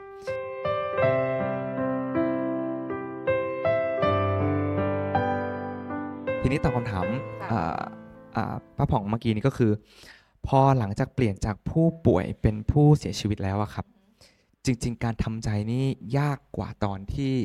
คือไอไอตอนที่เราตัดสินใจว่าท่านจะท่านจะเราจะยื้อไม่ยื้ออะครับ เหมือนเป็นแค่ก้าวแรกของความทุกข์ตรงนั้นเลยครับ เพราะว่าพอตัดสินใจจริง ๆปั๊บโอเค พอท่านจากไปจริง ๆ มันมันมันมันเหมือนกับแบบมันคือความจริงที่เกิดขึ้นแล้วครับ เราเราคิดล่วงหน้าก่อนได้เรื่อยๆแหละครับว่า โอเค พอเราเซ็นไปปั๊บเนี่ย ท่านท่านจะต้องไปเร็วๆนี้แหละ มันมันคิดล่วงหน้าไปได้ แต่พออย่างที่บอกไปพอความจริงมันมากระแทกเราจริงๆอะครับ มันไม่เคยธรรมดา มันไม่เคยง่าย มันมันเป็นความเศร้าที่เฮ้ยสุดท้ายเราจะไม่ได้อยู่กับท่านจริง ๆ แล้วนะอะไรอย่างเงี้ยครับ ซึ่งต้องบอกว่าณถึงณวันเนี้ยครับก็ยังยังยังมีหลาย ๆ อารมณ์ที่เข้ามาอยู่ มีทั้งความรู้สึกคิดถึงมีอะไรเงี้ย แต่ว่า ณตอนนั้นเลยครับ สิ่งที่ทำให้เราเราก้าวข้ามมันมาได้แล้วยังพอที่จะจัดการทุกอย่างได้ครับมันคือมันคือคำที่ท่านตามบอกเมื่อกี้นี้เลยว่า เรารู้สึกว่าเราทำเต็มที่แล้วหรือเปล่า เราย้อนกลับมาที่ตัวเราเลยว่า ถ้าเราทำทุกอย่างอย่างเต็มที่แล้วจริง ๆ มันเหมือนกับ คำฝรั่งจะบอกว่า live with no regret นะครับ คือเราไม่มีอะไรที่จะต้องรู้สึกผิดอีกแล้ว แล้วเราอยู่กับความรู้สึกนั้นได้จริง ๆ ว่าเฮ้ยทั้งหมดที่เราทำอะนั่นคือสุดแล้วจริงๆนั่นคือเหตุปัจจัยที่เราทำได้แล้วจริง ๆ การจากไปของท่าน มันคือเรื่องที่จะต้องเกิดขึ้น แล้วมันมีอีกหลายองค์ประกอบมากที่เราควบคุมไม่ได้ แล้วมันเลยเกิดขึ้น แต่ไอสิ่งที่เราทำได้อะเราทำเต็มที่แบบที่เราไม่มีทางทำดีกว่านี้ได้อีกแล้วจริงๆอะครับ นั่นแหละมันเลยทำให้เรารู้สึกว่าเออเรา live in no regret จริง ๆ เราเราไม่รู้สึกเสียดายอะไรเลย เราไม่รู้สึกเสียใจอะไรเลยที่ท่านจากไป เพราะว่าเราเราดูแหละก่อนหน้านั้น โอเค มันมีการแค่อารมณ์บ้างแต่เราก็เรียนรู้มัน เราปรับระหว่างทาง เราดูแลท่านเราอยู่กับท่านเรา แม้กระทั่งการตัดสินใจเพื่อให้ท่านไป เราก็ยังรู้สึกว่านั่นคือสิ่งที่เราทำดีที่สุดสำหรับท่านแล้วด้วยซ้ำอะไรเงี้ยเพราะนั้นความรู้สึกเนี่ยเป็นเป็นการเตรียมใจที่ทำให้เรา ไม่ได้รู้สึกว่าเราทุกข์ขนาดนั้น แต่ต้องยอมรับครับว่ามันทุกข์แน่ ๆ แหละ มันไม่มีทางแบบโอ้แฮปปี้จังเลยท่านไปแล้วมันไม่มีอยู่แล้วครับ แต่แค่เราจะอยู่กับความทุกข์นั้นอย่างไรให้เรายังอยู่ได้ แล้วเอาเรื่องความธรรมดาเนี่ยมาให้เรารู้สึกว่าอันเนี้ยเป็นเป็นสิ่งที่เหมือนที่ท่านตามบอกเมื่อกี้นะครับว่าเราเอาความยากลำบากเนี่ยมาเป็นมาเป็นบทเรียนหรือเป็นกุศลยังไงได้บ้าง เพราะว่าตอนเนี้ยก็เลยยังเหลือคุณแม่อยู่ ผมเลยใช้การสูญเสียคุณพ่อเนี่ยครับ เป็นบทเรียนละกัน ที่ตอนนั้นเรารู้สึกว่าทำไมเราถึงไม่ใช้เวลากับท่านให้ดีกว่านี้ทำไมเราถึงไม่ใช้เวลากับท่านให้ให้ให้มีคุณค่ามากกว่านี้ ตอนนี้ผมเลยอยู่กับคุณแม่อย่างมีคุณค่าทุกวินาทีเลยครับ เรายังต้องทำงานของเราอยู่ เรายังยุ่งเรายัง เรายังมีเรื่องเครียดภาระหน้าที่ของเราอยู่มากๆ แต่เมื่อไหร่ก็ตามที่เรากลับมาถึงบ้านแล้วเราอยู่กับคุณแม่ครับ เราใช้ทุกเวลาของกับท่านอย่างมีคุณค่าจริง ๆ เราพร้อมที่จะจัดสรรเวลาอย่างไรที่จะมีเวลาเพื่อจะอยู่กับท่าน พาท่านไปเที่ยว พาท่านไปกินของดีๆ หรือหลาย ๆ ครั้งที่โอเคท่านอยู่บ้านท่านอาจจะไม่ค่อยมีอะไรทำมากไปสวดมนต์กลับมาอะไรเงี้ยครับ กลับมาบ้านเรา เราอาจจะต้องใช้กุศโลบายด้วยซ้ำในการที่ทำกับข้าวให้กินหน่อย เหมือนให้ท่านรู้สึกว่าท่านยังมีคุณค่าอะไรบางอย่างในแต่ละวันอยู่ ท่านอาจจะเหนื่อยขึ้นนิดนึง แต่แทนที่ท่านจะแบบกลับมาแล้วเออผมขึ้นนอนเลยแล้วไม่ได้คุยกันอะไรเงี้ยก็ใช้กุศโลบายว่าทำข้าวให้กินหน่อยแล้วเราก็ใช้เวลาในกินการกินข้าวนั้นอะพูดคุยกันอัปเดตกันวันนี้เราทำสิ่งนี้มาเราเจอสิ่งนั้นมา มามาเจออะไรมาบ้างอะไรครับผมรู้สึกว่าเราได้ใช้บทเรียนเรื่องของคุณพ่อมา ในการทำให้เราอยู่กับปัจจุบันและอยู่กับใช้เวลากับคนที่เรารักได้อย่างมีคุณค่ามากขึ้นจริง ๆ ครับผม ค่ะออสองเรื่องนะคะ เรื่องแรกเลยสมุดเบาใจเนี่ยนะคะทำแล้วนี่อย่าเก็บไว้คนเดียวนะคะ อย่าลืมบอก ญาติสนิทมิตรสหายนะคะ ว่าเราทำเอาไว้ เพราะไม่งั้นเดี๋ยวเดี๋ยวเกิดเหตุการณ์อะไรขึ้นมาเขาไม่รู้นะคะ ว่าเราสั่งไว้ แล้วถ้าเกิดว่าเราอัดคลิปนี้เราก็อย่าลืมบอกเขานะแชร์แชร์เขาไว้ด้วยว่าเอออยู่ในไดรฟ์นี้โน้นนั้นนะมีอะไรเกิดขึ้นกับฉันให้ทำแบบนี้แบบนี้ คือคนน่ะคิดถึงแต่เรื่องทำพินัยกรรมเกี่ยวกับทรัพย์สินสมบัติ ไม่ได้คิดเลยว่าถ้าเกิดเกิดอะไรขึ้นกับตัวเองแล้วเนี่ยตัวเองจะมีคุณภาพชีวิตอะไรที่ดียังไง เพราะฉะนั้นเนี่ยถ้าเกิดว่าคุณทำสมุดเบาใจ บอกญาติคุณไว้ด้วย บอกเพื่อนคุณไว้ด้วยให้เขารู้ว่าคุณทำ และอีกอย่างหนึ่งอีกข้อหนึ่งที่ที่ที่ปอนพูดดีมากเลย คือว่าใช่ค่ะมันทำมันทำใจยากมันทำใจยากทุกอย่างมันทำใจยากมันเป็นการฝึกตลอดเวลา ซึ่งหลวงพ่อสมเด็จก็บอกว่าเราต้องฝึกฝึกฝึก เราจะต้องเรียนรู้อะไรคือธรรมธรรมชาติอะไรคือความจริงอะไรคือขันห้าเดี๋ยวบ่ายนี้นะคะ ตามรอยพุทธธรรมขันห้านะคะ คือคือเราต้องฝึก แต่เสร็จแล้วเราเราได้รับบทเรียนอะพูดอย่างนี้ยเราได้รับบทเรียนแล้ว ทิศปอนพูดว่าอ่อผ่านมาแล้วกับกกรณีคุณพ่อ เพราะฉะนั้นเนี่ยตอนนี้คุณแม่ยังมีชีวิตอยู่ ฉะนั้นเนี่ยเราก็ปรับชีวิตของเรา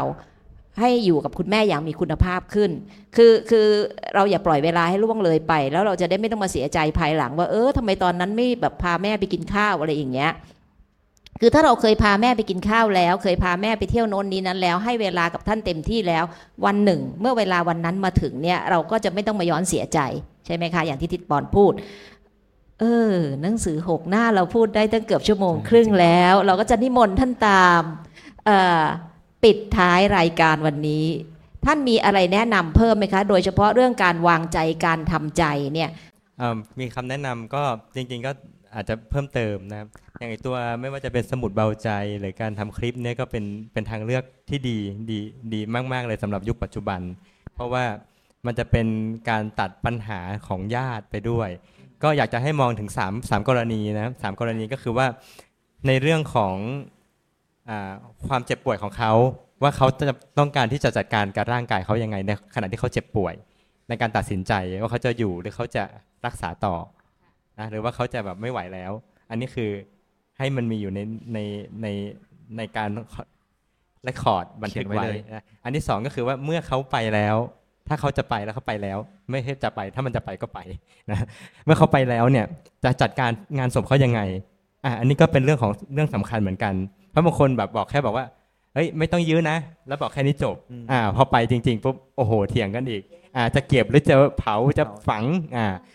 เอาเอาให้ชัวร์ๆไปเลยว่าจะเอาแบบไหน เลือกเอาเลยจะวัดไหนอะไรยังไงไม่ต้องเชิญคนสามวันเผาพออ่าว่าไป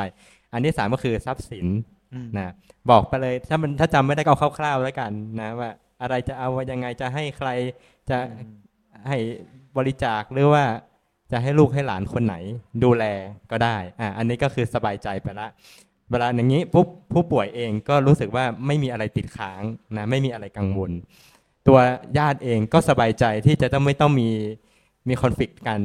ไม่ใช่ว่าคนที่รักตายไป ผู้ใหญ่ตายไปหรือญาติตายไปกลายเป็นว่า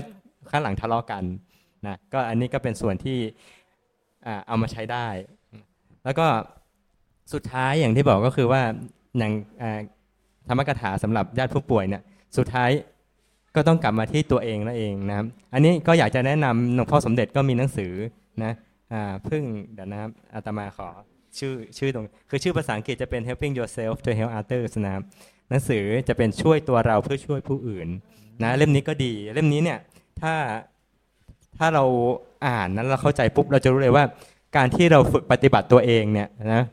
อ่าถ้าจะเอาเรื่องพฤติกรรมกายวาจานะจิตใจและปัญญาก็คือไตรสิกขาอะถ้าพูดเป็นภาษาแบบพระหน่อย ฝึกไตรสิกขาเนี่ยสิ่งที่ได้มาหนึ่งตัวเราเอง อันที่สองมันจะออกไปที่ผู้อื่นทันทีเลย เช่น เราในฐานะที่เราเป็นดูแลผู้ป่วยนะครับเรามีความรู้ตระหนักเลยว่าตอนนี้เราทำหน้าที่อะไรนะเมื่อรู้หน้าที่เนี่ยอันนี้ศีลมาละ มันจะมาออกมาในทางของการปฏิบัติการ ก็คือวาอ่ากายนะกายแล้วก็วาจา เช่นเราเราเราเจอเขาเขารู้สึกว่าเอ้ยเขารู้สึกเป็นภาระเนี่ยเราก็จะบอกว่าอ่าอ่าคุณตาคุณยาย คุณพ่อคุณแม่ อย่ามองว่าตัวเองเป็นภาระนะ นี่เป็นโอกาสให้ลูกได้ตอบแทน อ่าเพราะว่าถ้าถ้าคุณสบายดีไม่มีทางนะที่ญาติจะมาพร้อมกันได้อืมอ่า ให้มองว่าอันนี้เป็นโอกาสอันดีที่ที่เกื้อกูลอืมเกื้อกูลลูกหลานอ่าอันนี้ก็ทำให้เขาสบายใจละอันนั้นใช้วาจาเห็นะอันที่สองก็คือกลับมารักษาตายใจของเรานะให้ใจของเราเนี่ยหลวงพ่อในหนังสือเล่มนี้หลวงพ่อก็บอกว่าให้เริ่มจากการที่มีใจที่ปราโมทย์ไว้ก่อนนะใจที่มันปราโมทย์มันก็จะออกมาทางสีหน้ามีความยิ้มแย้ม คือเราไม่ได้ยิ้มแย้มเพราะเขาป่วยนะแต่ว่า ยิ้มแย้มเพื่อที่จะพร้อมในการที่จะดูแลเขานะมีความเบิกบานในใจ แล้วก็รู้ได้ว่าอ๋ออันนี้มันเป็นธรรมดาฉะนั้นเราทำหน้าที่ของเราทำหน้าที่ด้วยความรักนะทำหน้าที่ด้วยความกรุณานะแล้วมันก็จะต่อยอดไปก็คือไอ้ทั้งสองอย่างเนี่ยไม่ว่ากายวาจาแล้วก็จิตใจเนี่ยมันมาด้วยปัญญาตั้งแต่แรกอยู่แล้ว เพราะเรารู้เข้าใจว่าเราจะทำเพื่ออะไรฉะนั้นเล่มนี้ก็มันจะมีรายละเอียดเข้าไปจนถึงโพชฌงค์เลยอืมนะก็อยากจะเชิญชวนด้วย แล้วก็ในเรื่องของอ่าอ่า ธรรมะสมาธิด้วยนะการที่พัฒนาจิตใจนะเริ่มแต่ปราโมทไปจนถึงความสุขเลย เมื่อเรามีความสุขปุ๊บเราก็จะสามารถแบ่งปันความสุขให้คนอื่นได้ อันนี้ก็พูดบ่อยเหมือนกันนะอย่างสมมติคนมาทำบุญเนี้ยอยากจะอุทิศบุญนะบุญก็คือความสุข คุณไม่มีความสุขคุณจะไปอุทิศให้ใครได้ เช่นกัน ฉะนั้นการที่เราจะทำให้ผู้ป่วยมีความสุขได้นั่นหมายความว่าตัวเราเองก็ต้องมีความสุขด้วยนะก็ฝากไว้นะวันนี้ เอ่อทิศปอนมีอะไรจะฝากไว้ด้วยไหมคะอ่าเอ่อก็จริง ๆ เมื่อกี้ท่านตามได้ฝากเรื่องของเรื่องของการอยู่กับตัวเราไปแล้วนะครับ จริงๆผมก็เลยในมุมของญาติผู้ป่วยแล้วกันนะครับอืมที่เคยประสบมาก็คือ อยากจะฝากว่าใครที่กำลังประสบกับสถานการณ์เหล่านี้อยู่อะครับ นอกจากมีสติตัวแล้วซึ่งเป็นเรื่องสำคัญมากและเป็นเรื่องที่ควรจะฝึกกันนะครับ ก็คือกำลังใจเป็นสิ่งสำคัญมาก ไม่ว่าจะเป็นการที่เราได้รับ หรือการส่งมอบให้กับคนรอบข้างเหมือนกัน เพราะฉะนั้นเนี่ยถ้าเราการดูแลผู้ป่วยไม่ไม่ได้เป็นแค่เราคนเดียว แต่มันคือต้องทำงานกันเป็นทีมอะครับอือฮึผู้ป่วยผู้ป่วยหนึ่งท่านมีพี่น้องมีญาติหลายๆอย่างเรา เราเราอยากอยากให้ญาติของทุกคนทำงานกันเป็นทีม ให้กำลังใจซึ่งกันและกันเพื่อที่จะได้ทำให้ผู้ป่วยของเราอะครับ ถ้าเขาจะต้องจากไปจริง ๆ จะได้จากไปอย่างสงบแล้วก็มีความสุข ทั้งตัวเขาและคนที่ยังอยู่เพราะนั้นก็อยากให้ทุกคนให้กำลังใจแล้วก็ขอให้กำลังใจด้วย เพราะว่าตอนประสบก็รู้จริง ๆ ว่ากำลังใจเป็นสิ่งสำคัญมาก ถ้าเราได้รับเราจะจะช่วยให้เราสามารถมีแรงมีแรงกายแรงใจในการที่จะไปดูแลผู้ป่วยต่อไปได้ครับ ก็ขอบคุณค่ะฉะนั้นเนี่ยรายการชวนอ่านชวนทำของอาทิตย์นี้เนี่ยนะคะ เราพูดกันถึงการ ดูแลใจดูแลกายด้วยดูแลกายของผู้ป่วยด้วย แล้วก็ดูแลใจของญาติผู้ป่วยแล้วเนี่ย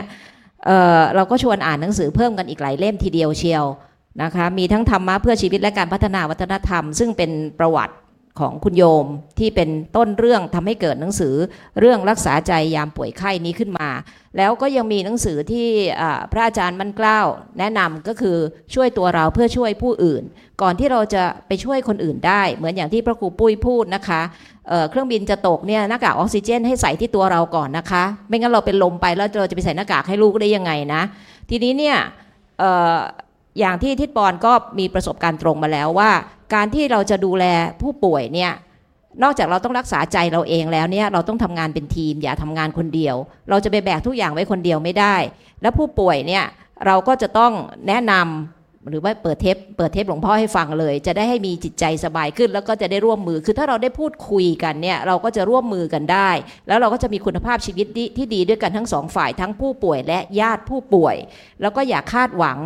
อย่าเอ่ออยากอย่าอยากแบบที่เป็นตัณหาต้องอย่างนั้นอย่างนี้อย่างนั้นให้อยากแบบที่เป็นฉันทะ คือให้ดีได้ตามสภาพณเวลานั้น ดีเต็มที่ทำเต็มที่เท่าที่สุดเท่าที่ทำได้เวลานั้น